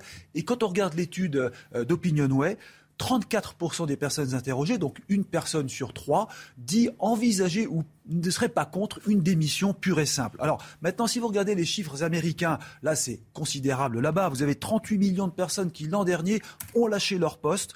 Euh, rapporté à la population active des États-Unis, ça fait quand même 23%. Vous imaginez, c'est considérable. Et si le, phénomène était de la même ampleur en France, 23% d'actifs, on aurait 6 millions de démissionnaires par an. Ça serait vraiment assez catastrophique. Alors maintenant, on va regarder euh, la déduction de tout cela. Eh bien d'abord, un, c'est vrai, il faut le reconnaître, euh, la valeur travail euh, a perdu du terrain. Les salaires sont trop faibles, dit-on, et c'est certain que ce n'est pas très attractif. Le télétravail est de plus en plus souvent réclamé. Vous voyez, ça, ce sont les conséquences de la crise Covid. Et puis, il y a aussi un autre phénomène que confirmait BPI France, c'est que cette volonté de créer son entreprise, d'être entrepreneur. Ça, se développe. Il y, a 10, il y a eu 17% de création d'entreprise en plus en 2020 par rapport à 2021, euh, pardon, par rapport à 2020, qui était déjà une année record. Donc vous voyez, l'ascension euh, continue donc sur la création d'entreprises. De, et le monde du travail est à un tournant. C'est un sociologue qui disait cela. Il y a une révolution sociétale qui est vraiment en route. On recherche un sens à son travail. On essaie de trouver des entreprises à mission pour se rendre utile. Et vous voyez, finalement, tout cela est le résultat de deux ans de Covid deux ans où l'on a beaucoup cogité. 8h moins 10, merci d'être avec nous, merci d'avoir choisi CNews. Dans un instant, la politique avec vous, Jérôme Béglé. Le doute s'installe dans la majorité à 4 jours du premier tour des législatives. A tout de suite. Rendez-vous avec Sonia Mabrouk dans Midi News du lundi au jeudi de midi à 14h. La politique avec vous, Jérôme Béglé. Bonjour Jérôme, directeur général de la rédaction du Journal du Dimanche. À cinq jours du premier tour des élections législatives, le doute s'installe dans la majorité, dans le clan d'Emmanuel Macron, euh, largement favorite. Il y a un mois, l'alliance Renouveau n'est plus sereine. Oui, à juste titre, Romain. La plupart des sondages donnent désormais un bas de fourchette euh, une majorité relative à Renaissance, le parti du président, soit une centaine de sièges de moins qu'il y a un mois. Les remontées de terrain des candidats font apparaître que les Français euh, sont très inquiets, même en colère, sur l'inflation qui enfle, et qu'ils connaissent finalement très peu leurs députés de la majorité, cinq ans après les avoir élus qui restent des inconnus pour eux. Par ailleurs, six membres du gouvernement sont en difficulté. Justine Bénin, ministre de la Mer en Guadeloupe, est quasiment de nez perdu. Euh, cette mission est aussi très difficile pour Amélie de Montchalin, ministre de la Transition écologique dans l'Essonne, et pour Stanislas Guérini, celui de la fonction publique à Paris. Tous deux sont défiés par des candidats de la gauche unie. Damien Abad, ministre de la Solidarité, dans la cinquième circonscription de l'Ain, et Brigitte Bourguignon, celle de la Santé dans le Pas-de-Calais, sont également en fâcheuse position. Euh, en fâcheuse position pardon. Clément Beaune, à Paris, devra lui aussi mobiliser pour se débarrasser euh, de Caroline Mécari. En stipulant en plus qu'un ministre battu aux législatives perdrait son Marocain, Emmanuel Macron leur a mis une cible dans le dos et fait d'eux des trophées que les électeurs et opposants rêvent de s'offrir. Enfin, dans cette euh, réélection, depuis sa réélection, le président est très largement absent de la scène politique nationale. Il préfère l'Ukraine au prix de l'essence. Ses conversations avec Poutine aux difficultés que rencontrent par exemple les chefs d'entreprise pour euh, embaucher. Et il préfère les sommets européens aux euh, difficultés d'insécurité en Seine-Saint-Denis. Il est même pas très engagé dans cette élection, pas plus que qu'Elisabeth Borne dans le Calvados, qui peine à s'imposer à Matignon tout en faisant campagne. Et elle n'apparaît de moins en moins comme la chef de la majorité. Bref, à moins d'une semaine de l'élection, les sondages et les nuages s'accumulent.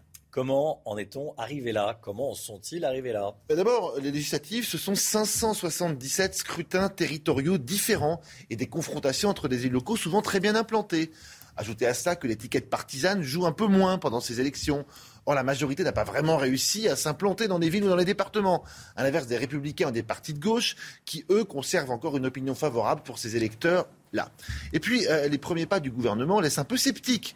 Prenez ces trois ministres chargés de l'environnement. La première d'entre elles, Elisabeth Borne, donc, aura la haute main sur le sujet. Mais elle est flanquée d'Amélie de Montchalin, ministre de la Transition écologique, et d'Agnès Pannier-Runacher, ministre de la Transition énergétique. Mais qui va faire quoi?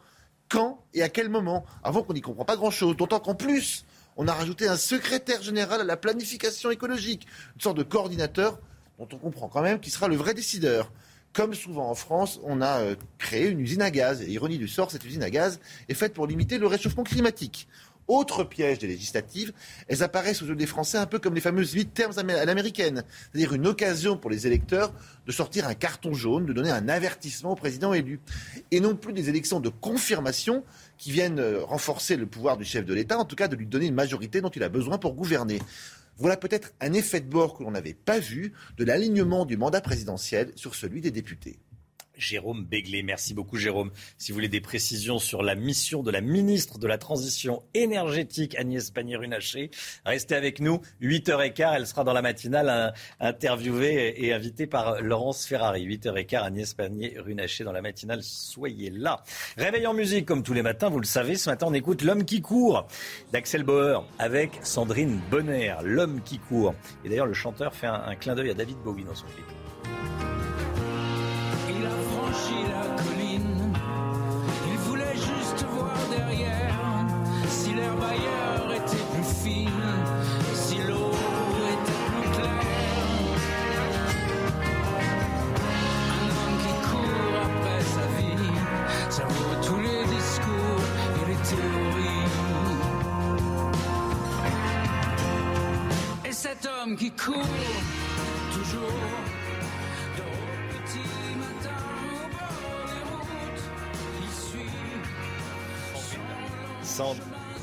Sandrine Bonner en, costume, vous l'avez euh, remarqué, euh, et Axel Bauer à ses côtés avec une perruque. 7h58. Le temps tout de suite, Alexandra Blanc. Des conditions météo placées sous le signe de la pluie aujourd'hui avec l'arrivée d'une nouvelle perturbation, perturbation active et c'est d'ailleurs une bonne nouvelle puisque ça va permettre en quelque sorte d'enrayer la sécheresse. Parfois on attend l'équivalent d'une dizaine de jours de pluie en seulement euh, quelques heures. Alors au programme ce matin, un temps très pluvieux entre le sud-ouest, les régions centrales, le Lyonnais ou encore en remontant vers le bassin parisien ou encore les régions du nord avec de fortes pluies ce matin. On retrouve à l'arrière un temps partiellement nuageux et un temps un petit peu plus lumineux en allant vers le golfe du Lion, même si les nuages auront tendance à gagner la côte d'Azur ou encore le Languedoc-Roussillon, puisque vous serez à l'avant de cette perturbation. Dans l'après-midi, la perturbation va se décaler vers les régions de l'Est avec de fortes pluies, notamment sur le Doubs, le Jura, l'Alsace ou encore euh, sur les Alpes. On retrouvera également un temps très mitigé, vous le voyez, entre les Pyrénées et les régions centrales. Et puis à l'arrière, un ciel de traîne assez actif avec, attention, localement quelques orages attendus entre le bassin parisien et la Lorraine. Vous aurez un petit peu de vent près des côtes de la Manche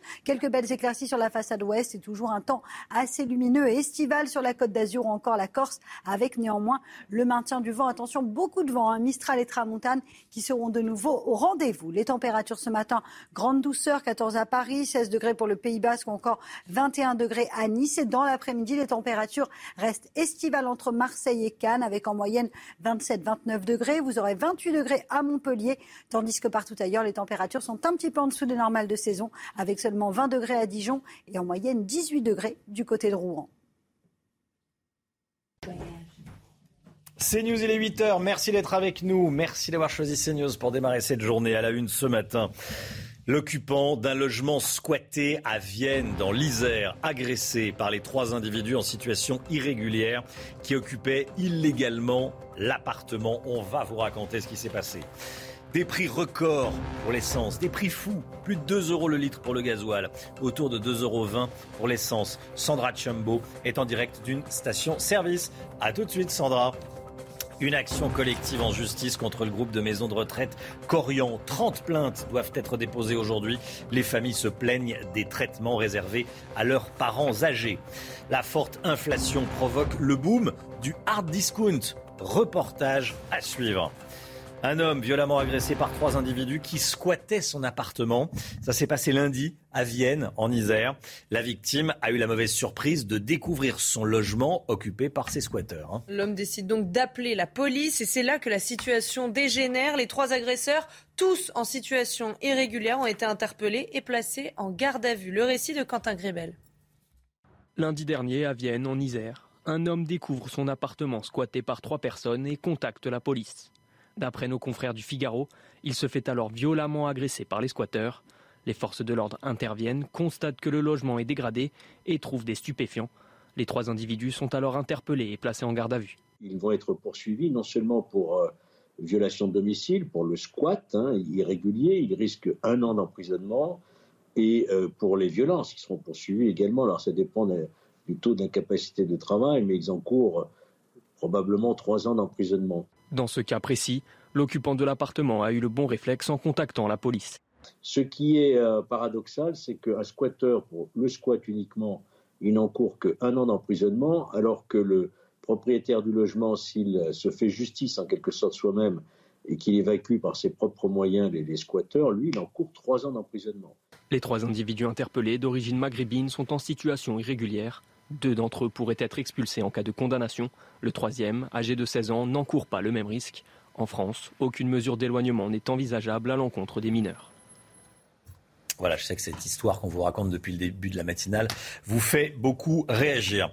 Les prix des carburants, on le constate tous, ils continuent de grimper. On atteint de nouveaux records, au-delà de 2 euros, quel que soit le carburant. On regarde les derniers chiffres euh, ensemble. Le samplon 95, 2,14 euros, Chana, par exemple. Hein. Oui, c'est une augmentation de 3,8% en une semaine. Regardez le samplon 98, 2,22 euh, euros le litre, plus 3,9% en une semaine. Et le gasoil, 2,03 euros le litre en moyenne. Voilà, une hausse qui s'explique par une énorme demande de samplon aux États-Unis avec la, saison des, vacances qui euh, commence en ce moment même. On part sur le terrain? Et oui, on va rejoindre Sandra Chiambo et Loïc Tonsdat en direct d'une station essence de Versailles. Sandra, dites-nous quels sont les prix affichés ce matin? Alors, les prix affichés euh, ce matin sont assez élevés, plus 13 centimes à la pompe euh, depuis euh, la semaine dernière. Regardez, le samplon 95 E10 est en moyenne à 2,28 euros le litre. Le samplon 98 a grimpé à 2,39 euros le litre, 2,18 euros pour le gasoil, plus 13 centimes en une semaine. Les clients de cette station-service à Versailles, avec qui on a discuté ce matin, sont inquiets. Ils craignent que cette augmentation ne cesse de progresser. L'un d'eux nous a dit qu'il payait son plein il y a quelques mois encore à 70 euros. Aujourd'hui, il lui coûte 90 euros. Il continuera malgré tout d'utiliser euh, son véhicule pour se rendre au travail notamment. Et dans ce contexte de forte inflation, le gouvernement euh, prévoit un dispositif de soutien. Les gros rouleurs sont concernés. Merci beaucoup Sandra Chambo.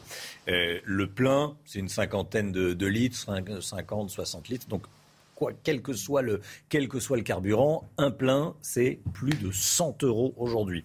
On le voit. Après Orpea, 30 plaintes vont être déposées aujourd'hui contre le groupe de maisons de retraite Corian. Plaintes déposées par des familles de résidents. On en parle évidemment depuis euh, le début de la matinale. Ces familles accusent Corian de mise en danger de la vie d'autrui, de non-assistance à personne en danger et d'homicide involontaire. Le groupe Corian qui s'est défendu, il rappelle que toute situation grave était systématiquement déclarée aux autorités. Les explications de Sandra Chiambo. Soupçon de maltraitance dans des EHPAD, le groupe Corian visé par 30 plaintes. Elles ont été déposées par l'avocate Sarah Saldman dans une dizaine de parquets. Parmi les régions concernées, Aix-en-Provence, Bobigny, Le Mans, Nantes, Niort, Paris ou encore Versailles. Ces plaintes contre X émanent de 18 familles de résidents. Elles concernent des faits de mise en danger de la vie d'autrui, de non-assistance à personne en danger et d'homicide involontaire. Le groupe Corian, qui gère 298 maisons de retraite en France, a rapidement réagi. Il affirme dans un communiqué n'être au courant d'aucune action de groupe le visant. Corian rappelle également que toutes les situations graves portées à sa connaissance sont traitées et systématiquement déclarées aux autorités. La guerre en Ukraine, à présent, les combats continuent dans le Donbass, autour de la ville dont on vous parle beaucoup, hein, Severodonetsk. Les Russes affirment avoir libéré, entre guillemets bien sûr, les zones résidentielles de la ville. Une information qui a été démentie par les Ukrainiens et a commencé par euh, leur président Volodymyr Zelensky. Par ailleurs, écoutez bien cette information de ces dernières heures. Gérard Larcher, le président du Sénat, annonce qu'il se rendra prochainement, il n'a pas donné de date, prochainement à Kiev. Général, clairement avec nous. Euh, mon général, quel est l'intérêt pour la France que le président du, Sénat se rende en Ukraine? Il faut se rappeler que le, président du Sénat, dans l'ordre protocolaire de l'État français, tient le rang numéro 3 D'ailleurs, le président de la République et le Premier ministre. Donc c'est le déplacement d'une autorité importante de la France. Euh, en réponse à l'invitation qu'il avait donnée au président de la RADA, qui est donc euh, venu à Paris. Donc ça veut dire quoi? Ça veut dire que la, France euh, rattrape en, quelque sorte un peu le retard qu'elle avait, euh, qu'elle avait accumulé euh, par le fait qu'aucun responsable politique ne s'était rendu en Ukraine La première étant euh, Madame Colonna, ministre des Affaires étrangères, c'était le 30 mai, donc il y a une semaine. Donc on peut imaginer que le prochainement, c'est très bientôt. Prochainement, on ne le sait pas parce qu'il y a des conditions de sécurité qui font qu'on découvre les visiteurs étrangers lorsqu'ils sont sur place de manière à ne pas alerter les services russes. En tout état de cause, le sujet de conversation, ça sera essentiellement l'adhésion de l'Union européenne à la candidature, ou la candidature de l'Union européenne à l'Ukraine, un sujet important. Puis ça peut également être coordonné avec l'Elysée pour préparer une éventuelle, mais probable, venue du président de la République euh, à Kiev, qui pourrait se produire entre le 23 juin, qui est la date du Conseil européen, dans lequel sera décidé le sort de l'Ukraine, et le, et le 30 juin, qui est la, fin de la présidence française de l'Union européenne. En tout état de cause, je pense que ça sera reçu très positivement par les Ukrainiens, la visite de, euh, Gérard Larcher à, à Kiev. Une fenêtre pour Emmanuel Macron d'une semaine à la fin juin, entre le 23, le Conseil européen, et, la fin de la présidence française euh, du, Conseil européen. Merci beaucoup, Général Clermont. Le pouvoir d'achat, on en parle évidemment beaucoup, on l'a vu avec l'essence, avec la hausse des prix de l'alimentaire, mais aussi des, des produits d'hygiène, de tous les produits d'entretien également. On est de plus en plus nombreux à choisir les supermarchés discount. Et pour certains, pour certains clients, c'est une première. Et pour cause, les prix moins coûteux allègent très nettement le ticket de caisse. Reportage en région nantaise avec Michael Chailloux et Jean-Michel Decaze. De nouveaux magasins par semaine chez Action, 400 000 nouveaux clients par mois chez Lidl, le discount à la cote. Parce que c'est moins cher C'est moins cher. 20 à 30% et ça dépend des produits. Avec une inflation à 5,2% en mai selon l'INSEE, de nouveaux clients poussent pour la première fois leur caddie dans les allées de ces enseignes discount. C'est avec euh, la hausse des prix euh, de, en ce moment là, du coup, euh, bah, je suis venu me rabattre chez Lidl du coup.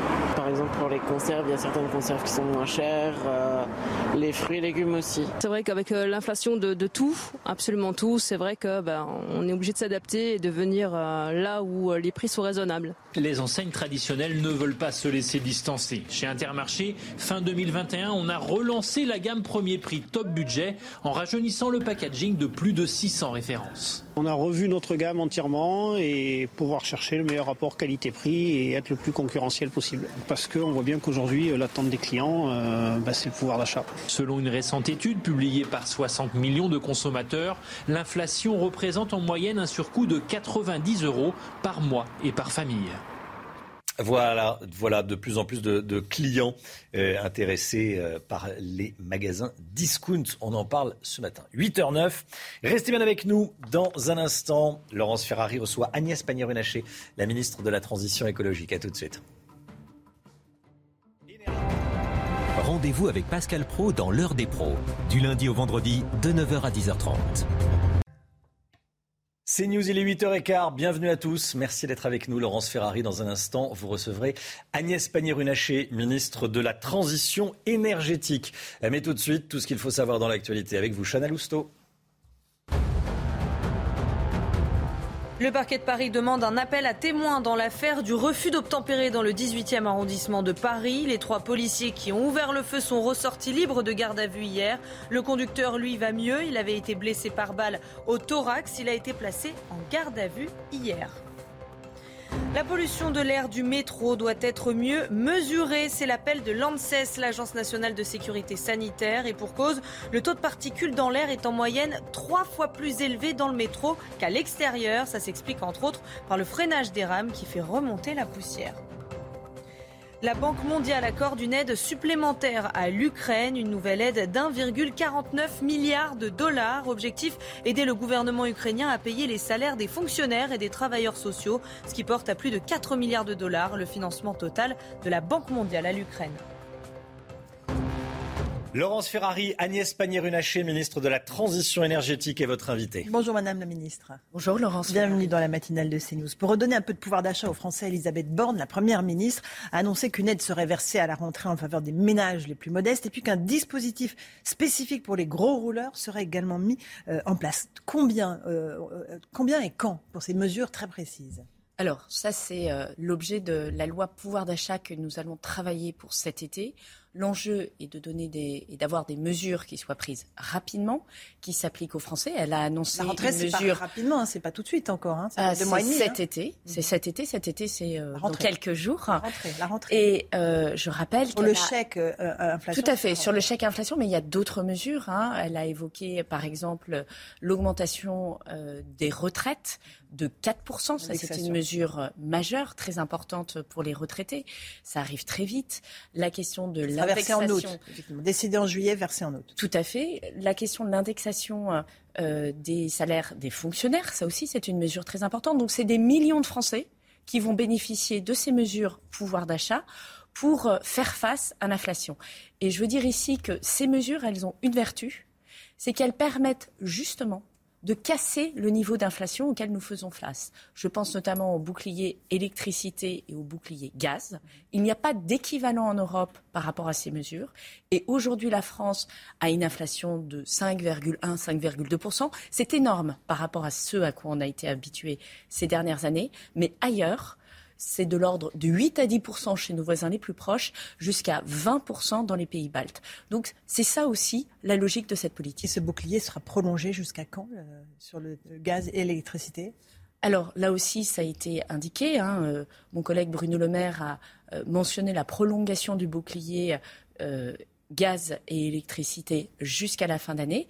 Et nous ferons le point à l'automne en fonction de l'évolution du prix du gaz, de l'électricité euh, et de l'inflation en général pour voir quelles sont les mesures qui doivent être prises pour protéger le pouvoir d'achat des Français. Parmi vos missions, euh, vous avez beaucoup dit que vous êtes euh, celle qui devait sortir la France des énergies fossiles avant 2050. Le problème, c'est que là, on est en train de financer massivement le pétrole avec la restourne de 18 centimes d'euros à la pompe. Comment est-ce que vous allez vous y prendre alors qu'on a un tel niveau de dépendance, évidemment, aux hydrocarbures alors, d'abord, la France est en moyenne dépendant des hydrocarbures, mais moins que d'autres s'agissant de la production d'électricité. Et ça, c'est très important.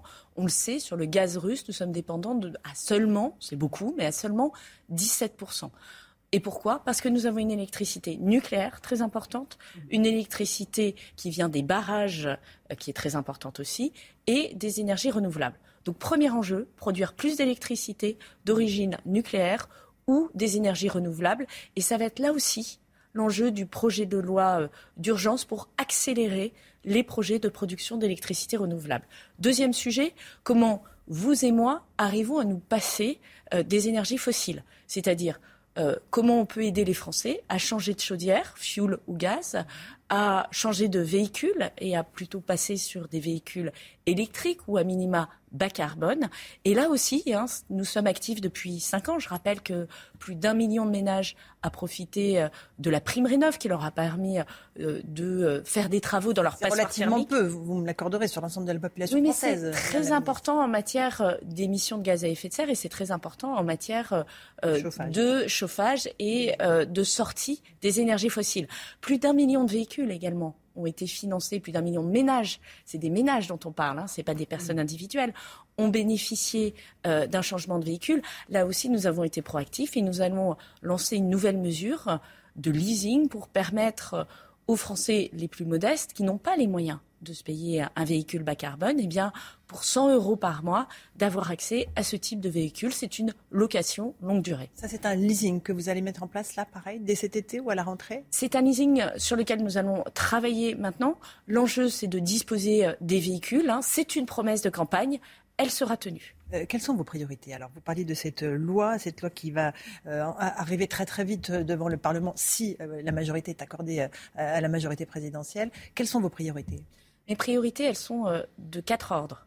Sobriété énergétique. Je souhaite travailler avec euh, l'ensemble, euh, je dirais, des, forces vives de la nation, les organisations syndicales, les entreprises, les centres commerciaux, l'administration qui doit être exemplaire en la matière sur la sobriété énergétique. Ça veut dire quoi? Plus de climatisation dans les bâtiments publics? Ça veut dire quoi concrètement? Non, Concrètement, c'est comment on organise le travail et comment on organise la gestion des millions de mètres carrés que ces entreprises ou ces administrations ont pour faire en sorte de consommer moins d'énergie. Ça peut être euh, l'heure à laquelle on met le chauffage, ça peut être la température, ça peut être euh, le fait de disposer de thermostat. Je ne vais pas rentrer dans le détail, ça serait euh, lassant, mais c'est autant d'éléments structurants qui permettent de réduire notre consommation d'énergie. Je crois qu'on ne peut pas demander aux Français de faire des efforts chez eux si les administrations euh, les entreprises ne font pas des efforts elles-mêmes, surtout que ces efforts, ils seront probablement plus impactants que celui que vous et moi, on peut faire chez nous.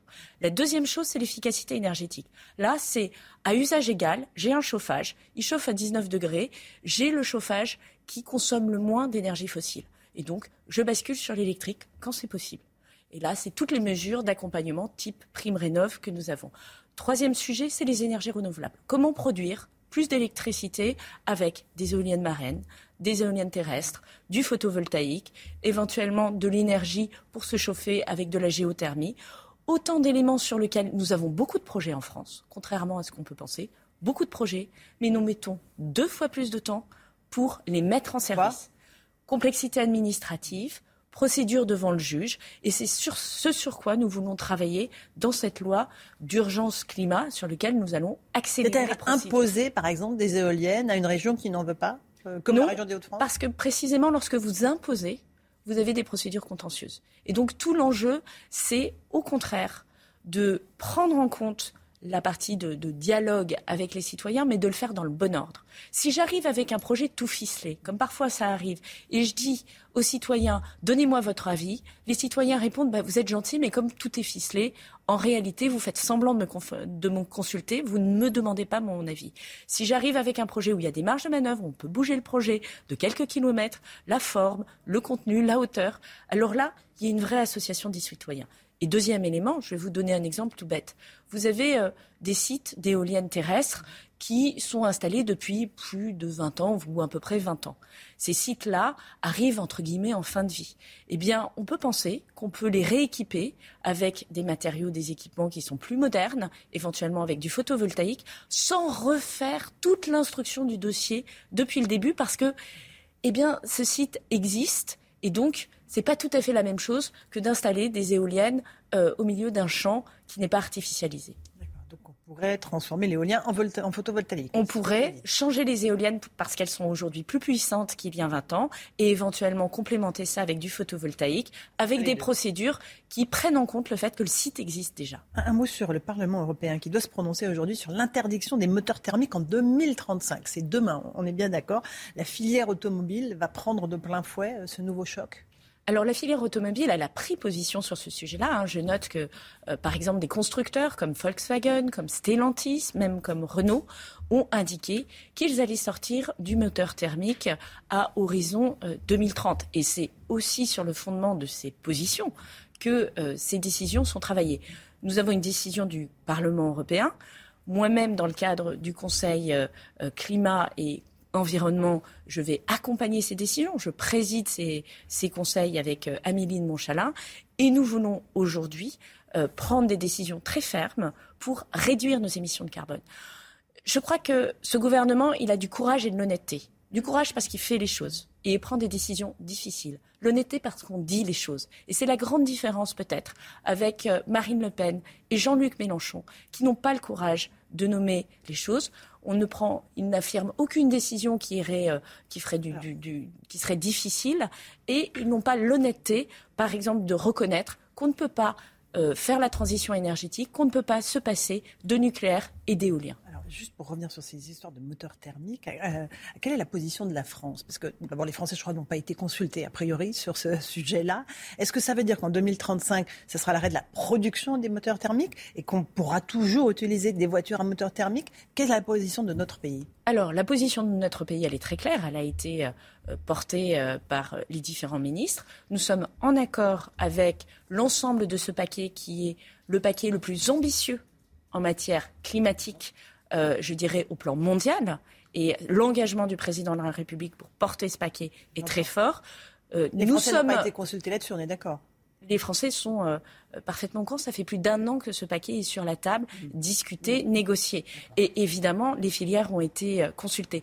Et ce sont les véhicules produits. C'est-à-dire que les Français n'achèteront plus de, monnaie, de, véhicules thermiques, mais pourront évidemment, neufs, mais pourront évidemment utiliser leurs propres véhicules. Ça, c'est très clair. Les voitures d'occasion pourront continuer à être euh, donc revendues, même si elles ont un moteur thermique, Alors, de 2035. sur- c'est la mise sur le marché. Donc, c'est le- les véhicules qui sont mis sur le marché, qu'ils euh, soient euh, voilà, thermiques ou hybrides rechargeables.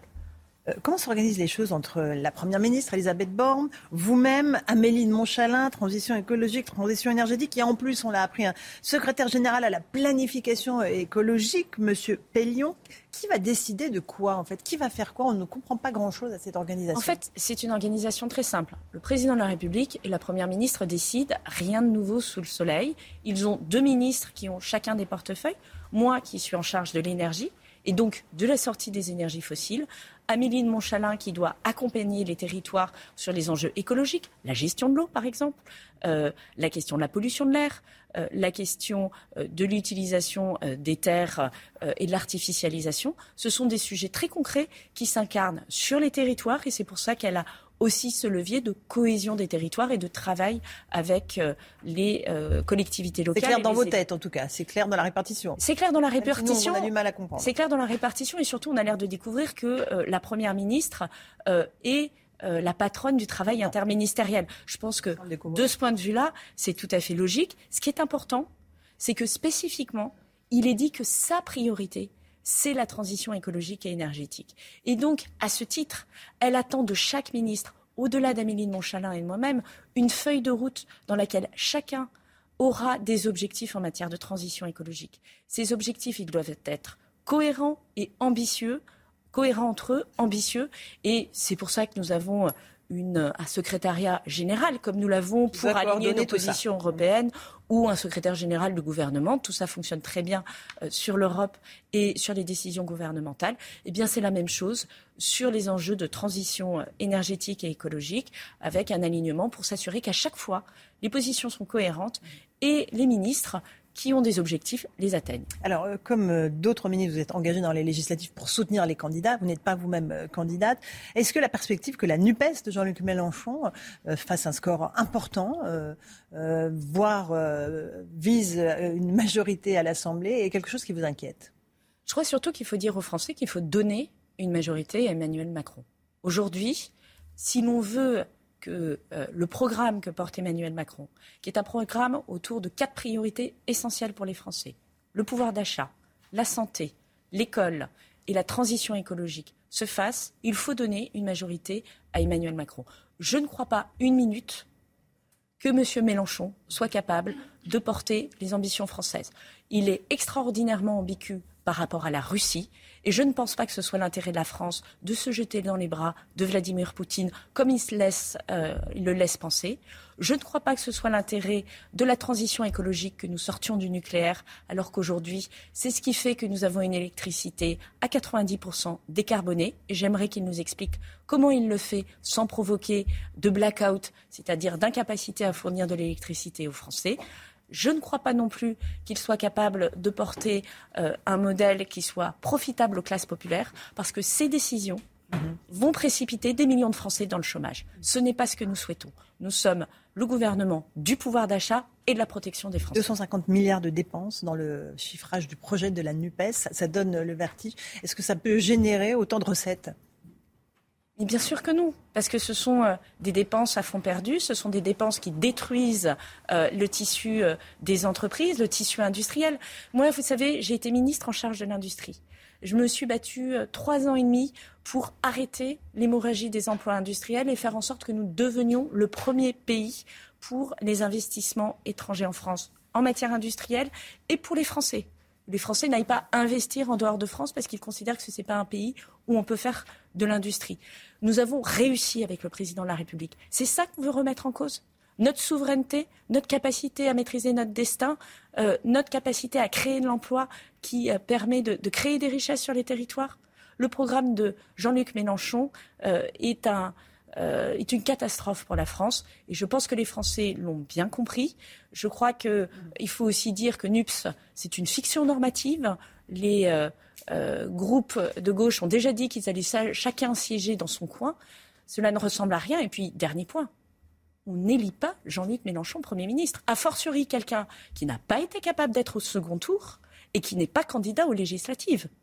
Et donc, ça sera toujours le président de la République qui fera le choix du Premier ministre. Là aussi, on vit sur des mensonges. Monsieur Jean-Luc Mélenchon ment. Merci. Agnès Pannier-Runacher d'être venue ce matin dans la matinale de CNews.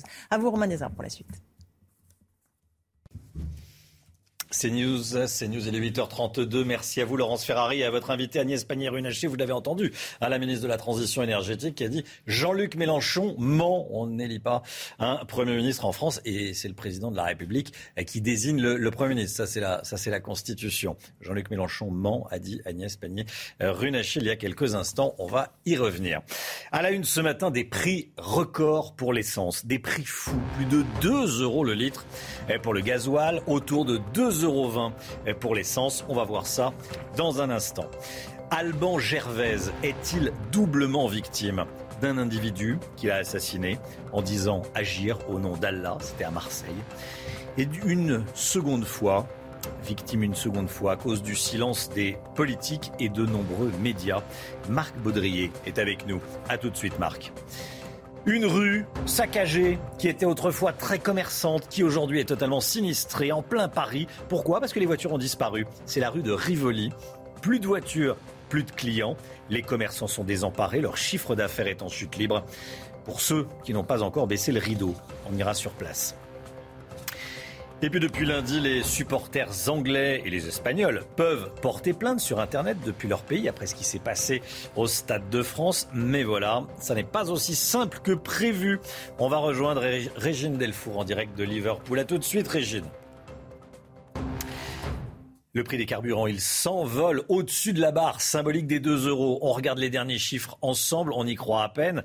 2,14 euros le litre euh, en moyenne de samplon 95, 2,22 le samplon 98, 2,03 le gasoil et on le répète, hein, ce sont des moyennes. On peut trouver euh, facilement, malheureusement, euh, beaucoup plus dans certaines stations-service. Hein, Alors que pensez-vous de cette hausse du prix des carburants et comment est-ce que vous vous organisez? Vos réponses dans ce reportage d'Adrien Spiteri, Alice Delage et Jean-Laurent Costantini. À la pompe, les prix du carburant repartent à la hausse. Dans cette station-service d'ici les Moulineaux, les prix bas annoncés sont au-dessus des 2 euros le litre, des chiffres bien trop élevé pour ces automobilistes. On arrive à des tarifs euh, formidables et euh, à partir de ce moment-là, je pense qu'une partie des gens pourront plus conduire dans, dans un délai euh, relativement bref. Hein. C'est un peu compliqué, hein, ça devient. on se demande où est-ce que jusqu'où ça va aller. Hein. Ça va aller à 2,50, 3 euros pour cet été. Avec une remise de 18 centimes par litre d'essence, le gouvernement avait tenté de limiter l'inflation. Une aide insuffisante pour ses usagers. On a vu une aide, mais euh, c'est toujours plus de 2 euros euh, le litre. Euh, et bien, bien qu'on nous ait parlé de cette aide. Chaque fois, ils nous promettent des choses, mais au final, il n'y a rien. Donc, à quoi bon faire? Face à ces augmentations, la remise sur les carburants sera prolongée en août. À la rentrée, un dispositif de soutien pour les gros rouleurs devrait également voir le jour. Comme tous les matins, on vous consulte dans la matinale. Ce matin, on vous pose cette question. Elisabeth Borne a annoncé que le gouvernement allait verser une aide aux plus modestes à la rentrée pour faire face à la hausse des prix. Elle prévoit également une aide pour les, gros rouleurs, comme on dit. Hein. Alors, est-ce que c'est suffisant selon vous? Écoutez vos réponses, c'est votre avis. Personnellement, euh, je pense pas que ça suffise. Je pense que ça endort les gens, ça leur permet de souffler un petit peu et leur faire croire qu'on leur trouve des solutions alors que c'est pas le cas. Bah non, clairement pas. Tout est en haut, c'est très compliqué. Très compliqué d'assumer un loyer, d'assumer une vie, d'assumer sa femme, ses enfants.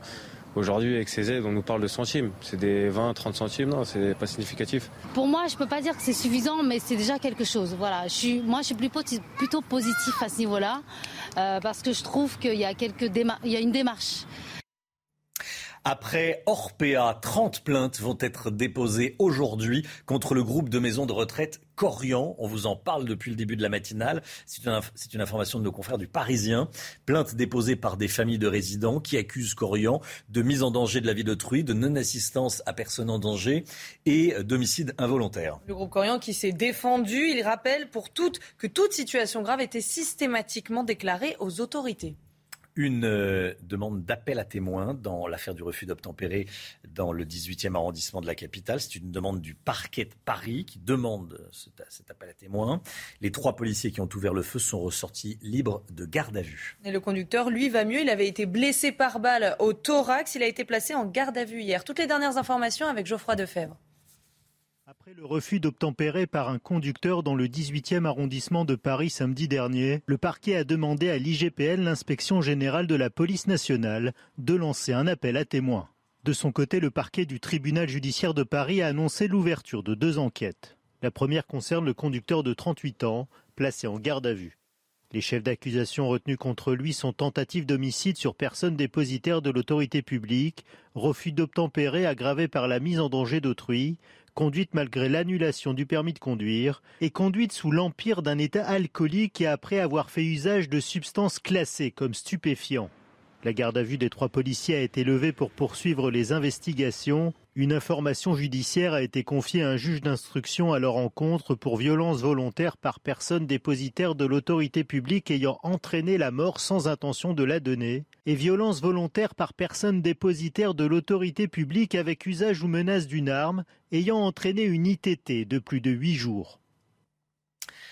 Alban Gervaise, est-ce que vous connaissez ce nom? Peut-être pas. Il s'agit du père de famille, médecin militaire, égorgé le 10 mai dernier à Marseille devant deux de ses enfants de 3 et 7 ans à la sortie de leur école, une école catholique. L'agresseur, Mohamed El, 24 ans, connu des services de police en France, avait dit agir au nom d'Allah. Ce drame n'avait pas ému la classe politique, c'est le moins qu'on puisse dire. Euh, il n'avait pas ému non plus euh, beaucoup de médias. Marc Baudrier, y a-t-il des victimes en France qui ne méritent pas la compassion de nos élus? Écoutez, à l'évidence, oui, Romain. Hein. Euh, l'inhumation d'Alban Gervais a eu lieu hier dans l'intimité familiale. Euh, on en a très peu parlé de ce drame. Alors j'ai regardé euh, sur Google, on trouve Le Figaro, on trouve CNews, bien sûr, Boulevard Voltaire, Valeurs Actuelles, quelques médias, mais rien à voir avec la mobilisation médiatique qui avait accompagné l'assassinat du père Hamel ou de Samuel Paty il y a quelques années. Alors pourquoi ce silence, cet étrange silence? Eh bien, pour trois raisons mauvaises raisons qui ne sont pas exclusives l'une de l'autre d'ailleurs. Euh, jusqu'ici, on a fait des victimes euh, de l'islamisme des symboles. Samuel Paty, c'était le symbole de la laïcité du professeur face à ses élèves. Le père Hamel, c'était le symbole de l'homme de Dieu, de l'Église c'est euh, mais dire cela euh, que Alban Gervais c'est Monsieur tout le monde. Ce n'est plus un symbole. Et dire cela, c'est vrai que c'est assez angoissant. Deuxième raison, on est en période électorale et les médias comme les hommes politiques craignent que ce drame fasse monter l'extrême droite. C'est aussi une deuxième mauvaise raison. La troisième mauvaise raison, c'est l'accoutumance. Hein. Résultat, ben, on a préféré euh, la polémique euh, créée par Mélenchon sur la police tue plutôt que de se pencher sur ce drame. Et pourtant, c'est un symbole, Alban Gervaise, c'est le symbole d'une étrange, d'une euh, terrible démission et lâcheté de la France vis-à-vis de l'islamisme. Marc Baudrier, merci beaucoup Marc. Les violences au Stade de France. Depuis lundi, les supporters anglais et espagnols peuvent porter plainte sur Internet depuis leur pays. Mais voilà, ça n'est pas aussi simple que prévu, Chana. Hein. On va rejoindre tout de suite nos envoyés spéciaux à Liverpool. Régine Delfaux réalise Chomi. Régine, certains supporters de Liverpool trouvent les démarches trop compliquées, c'est ça? Oui, c'est ça, euh, Chana. En fait, ils ne comprennent pas hein, la complexité euh, pour porter plainte, puisque je vous rappelle qu'il faut aller sur le site de l'ambassade de France au Royaume-Uni, télécharger un formulaire, l'imprimer, le, remplir ensuite, et puis l'envoyer par voie postale. Alors, l'autre point, euh, ils nous ont dit qu'ils ne comprenaient pas pourquoi d'ailleurs on ne pouvait pas le remplir directement sur le site, puisque en fait, en l'envoyant par courrier, est-ce qu'il va vraiment arriver au bon endroit? D'autres nous ont dit que en fait, cette enquête était organisée par la France, donc qui est partie prenante. Donc qu'ils préféreraient avoir une autre enquête faite par une partie neutre.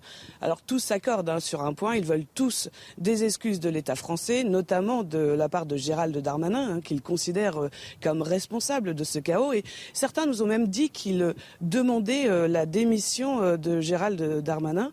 Et puis autre autre chose aussi, c'est que ici à Liverpool, le club de Liverpool collecte un maximum euh, de témoignages et on peut penser qu'ils vont de leur côté mener une action.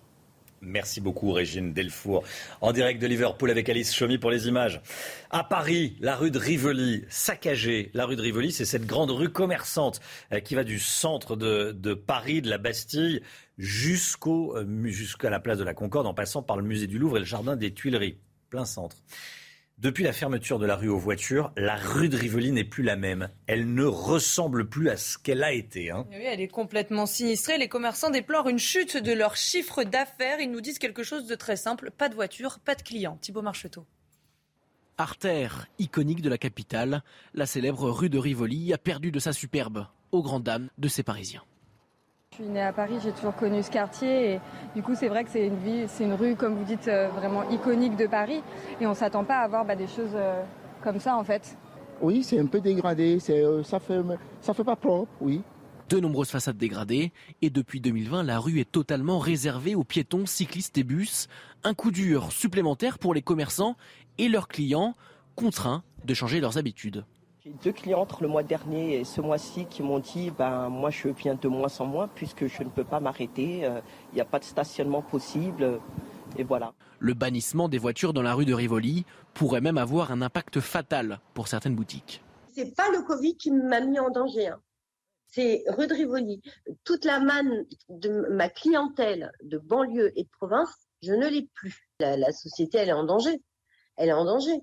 Donc, euh, c'est, bien sûr, oui, oui, c'est, et, j'ai 15 euh, salariés. Plusieurs collectifs, dont les commerçants de la rue, ont prévu de se retrouver le 26 juin pour protester devant la mairie de Paris. Voilà la rue de Rivoli euh, saccagée. C'est triste, hein, euh, Marc, Brigitte Millot, en général, de, voir ça en, plein Paris. Ce qui est, ça a été merveilleux, Paris, hein, et là, c'est devenu triste et, sale et, laid, quoi. Hein. C'était une grande artère commerçante de Paris, très prestigieuse, qui a été euh, conçue, euh, enfin qui a vécu vraiment les, grands changements du commerce à Paris, etc. La voir dans cet état, c'est vrai que ça serre le cœur. Oui, c'est attristant, c'est attristant. 9h euh, moins le quart, tout de suite le point info avec Chana Lousteau. Seb Blatter, l'ex-président de la FIFA, et Michel Platini devant la justice. Après six ans d'enquête, ils sont arrivés en Suisse ce matin où ils comparaîtront à partir d'aujourd'hui. Les deux hommes sont jugés pour escroquerie, gestion déloyale, abus de confiance et faux dans les titres. Le parquet les accuse d'avoir obtenu illégalement, au détriment de la FIFA, un paiement d'1,8 million d'euros. Michel Platini et Seb Blatter encourent jusqu'à cinq ans d'emprisonnement et une grosse amende. C'est l'heure du réquisitoire au procès des terroristes islamistes du 13 novembre. À partir d'aujourd'hui et pendant trois jours, les représentants du parquet national antiterroriste prendront la parole. Après les réquisitions, la parole sera à la défense à partir de lundi prochain. Le verdict est attendu le 29 juin. Attention, vous avez jusqu'à minuit pour déclarer vos revenus dans la zone 3. La zone 3 rassemble tous les résidents fiscaux des départements 55 à 95 et ceux d'outre-mer. Pour faire votre déclaration, il vous faudra un ordinateur ou un smartphone puisque la date butoir pour les déclarants papier est déjà passée. Quant aux habitants des zones 1 et 2, c'est derrière eux depuis le 24 et le 31 mai. Voilà, c'est pas, pas une partie de plaisir, mais faut le faire, faut le faire. Euh, l'info santé tout de suite, Brigitte Millot. Docteur Millot, docteur Brigitte Millot. Bonjour Brigitte. Vous nous parlez ce matin d'un espoir. Espoir dans le dépistage du cancer de la vessie qui pourrait bouleverser la prise en charge de ce cancer assez mal connu. Hein. oui, assez mal connu et pourtant très fréquent. Euh, je vais vous montrer les principaux cancers chez l'homme, hein, parce que chez la femme, il est un peu moins fréquent. Il arrive en quatrième position, après donc le cancer de la prostate, qui est le plus fréquent chez l'homme, les poumons, le cancer colorectal et la vessie arrive en quatrième position Après, il y a les reins, après, il y en a d'autres, bien sûr. Mais euh, vous le voyez, pourtant, il est mal connu. Alors, euh, en plus, il est difficile à, à, diagnostiquer parce que les symptômes ne sont pas très caractéristiques, en fait. Je vous ai mis les principaux symptômes. Il y en a un vraiment devant lequel, si ça vous arrive d'avoir du sang dans les urines, il ne faut pas perdre de temps, il faut aller consulter immédiatement votre médecin. Donc voilà les symptômes. Donc vous voyez, les autres sont pas très caractéristiques. Des envies fréquentes d'uriner, on pourrait penser à une infection urinaire. Euh, des difficultés à uriner, on pourrait penser à un problème de prostate. Enfin, vous voyez, c'est pas typiquement, euh, c'est pas très caractéristique. Des douleurs dans le bas-ventre, ça pourrait être autre chose. Hein. En tout cas, euh, voilà, mal connu, alors que très fréquent. Il survient, je vous l'ai dit, surtout chez l'homme. Il est quatre fois plus fréquent chez l'homme que chez la femme. Et le premier facteur de risque, c'est le tabac. Le tabac est responsable de 53% des cancers de la vessie chez l'homme et de 39% des cancers de la vessie chez la femme. Donc il y a le tabac en principal facteur. Ensuite, il y a des expositions à certains toxiques, notamment certaines maladies, certaines professions euh, dans lesquelles les personnes sont exposées à, des toxiques volatiles ou, autres. Il y a aussi euh, des maladies infectieuses comme la bilharziose, euh, certains, certaines certains produits anticancéreux, certains traitements. Enfin voilà, il y a d'autres facteurs de risque, mais le principal, c'est le tabac. Alors, l'idée c'est évidemment d'arriver, c'est comme toujours, hein. plus on dépiste tôt, mieux on prend en charge. On prend charge hein. Et on augmente, les, chances augmente de, les, chances de guérison, évidemment, dans tous les cancers, c'est comme mm. ça. Plus c'est pris tôt, mieux c'est. Euh, là, l'idée, donc, c'est une équipe, des équipes internationales, hein, dont une française à Lyon, qui se sont dit, mais quand même, c'est pas normal. On arrive à dépister cancer du côlon, on arrive à dépister le sein, et ils ont cherché parmi les biomarqueurs, ce qu'on appelle des biomarqueurs, ce sont des substances. Là, notamment, il s'agit de, gènes que l'on retrouve dans les urines. En fait, ils sont aperçus que chez 87% des personnes qui avaient un cancer de la vessie, on retrouvait un même biomarqueur dans les urines, qui en fait, au passage, en fait, entraîne quelques cellules cancéreuses, enfin, notamment ce gène-là, qui a muté, cette mutation de gène, et ils se sont dit, tiens, euh, il y a vraiment corrélation entre les deux. Et puis, ça, ils travaillent là-dessus depuis quelques années. Hein. Euh, il y a eu aussi une équipe à Téhéran qui a étudié, alors là c'est encore plus fort, ils ont étudié euh, plus de 50 000 patients pendant 14 ans. Et en fait, ils se sont aperçus que déjà 10 ans avant le diagnostic d'un cancer de la vessie, on retrouvait ce même biomarqueur. Donc, on pourrait avoir un diagnostic très précoce de, du cancer de la vessie. Donc l'idée, ce serait de valider ce test. Il n'est pas encore validé. Le, le, cancer, dix ans avant, était là. Il y a déjà la mutation du gène. Il y a déjà, oui, oui. TERT, bref, mm. euh, il y a déjà cette mutation du gène et on pourrait donc le diagnostiquer. Mais même si c'est pas dix ans avant, même si c'est euh, cinq ans avant, ou plus ce sera pris tôt, mieux ce mm. sera. Et au moins on pourra suivre comme ça avec des examens euh, la vessie. Et euh, le CIRC, le Centre international de recherche contre le cancer, aimerait valider ce test, notamment pour les populations à risque. Population à risque en priorité, les fumeurs, euh, les fumeuses aussi, hein, 33%. Oui. Voilà, les fumeurs, les personnes exposées à des substances toxiques, on pourrait au moins commencer par là. Donc, un espoir de dépistage pour le cancer de la vessie. Merci Brigitte. 9h10, merci d'avoir démarré votre journée avec nous sur CNews. On se retrouve demain matin dès 5h55 pour euh, une nouvelle matinale avec Chanel Housteau, avec le docteur Brigitte Millot, le général Clermont euh, qui nous accompagne, avec Marc Baudrier euh, pour la, politique. Merci à, à, tous. Dans un instant, c'est l'heure des pros, bien sûr, avec Pascal Pro et tous ses invités. Belle journée à vous sur CNews, bien sûr, et à demain. Tout de suite, Pascal Pro dans l'heure des pros.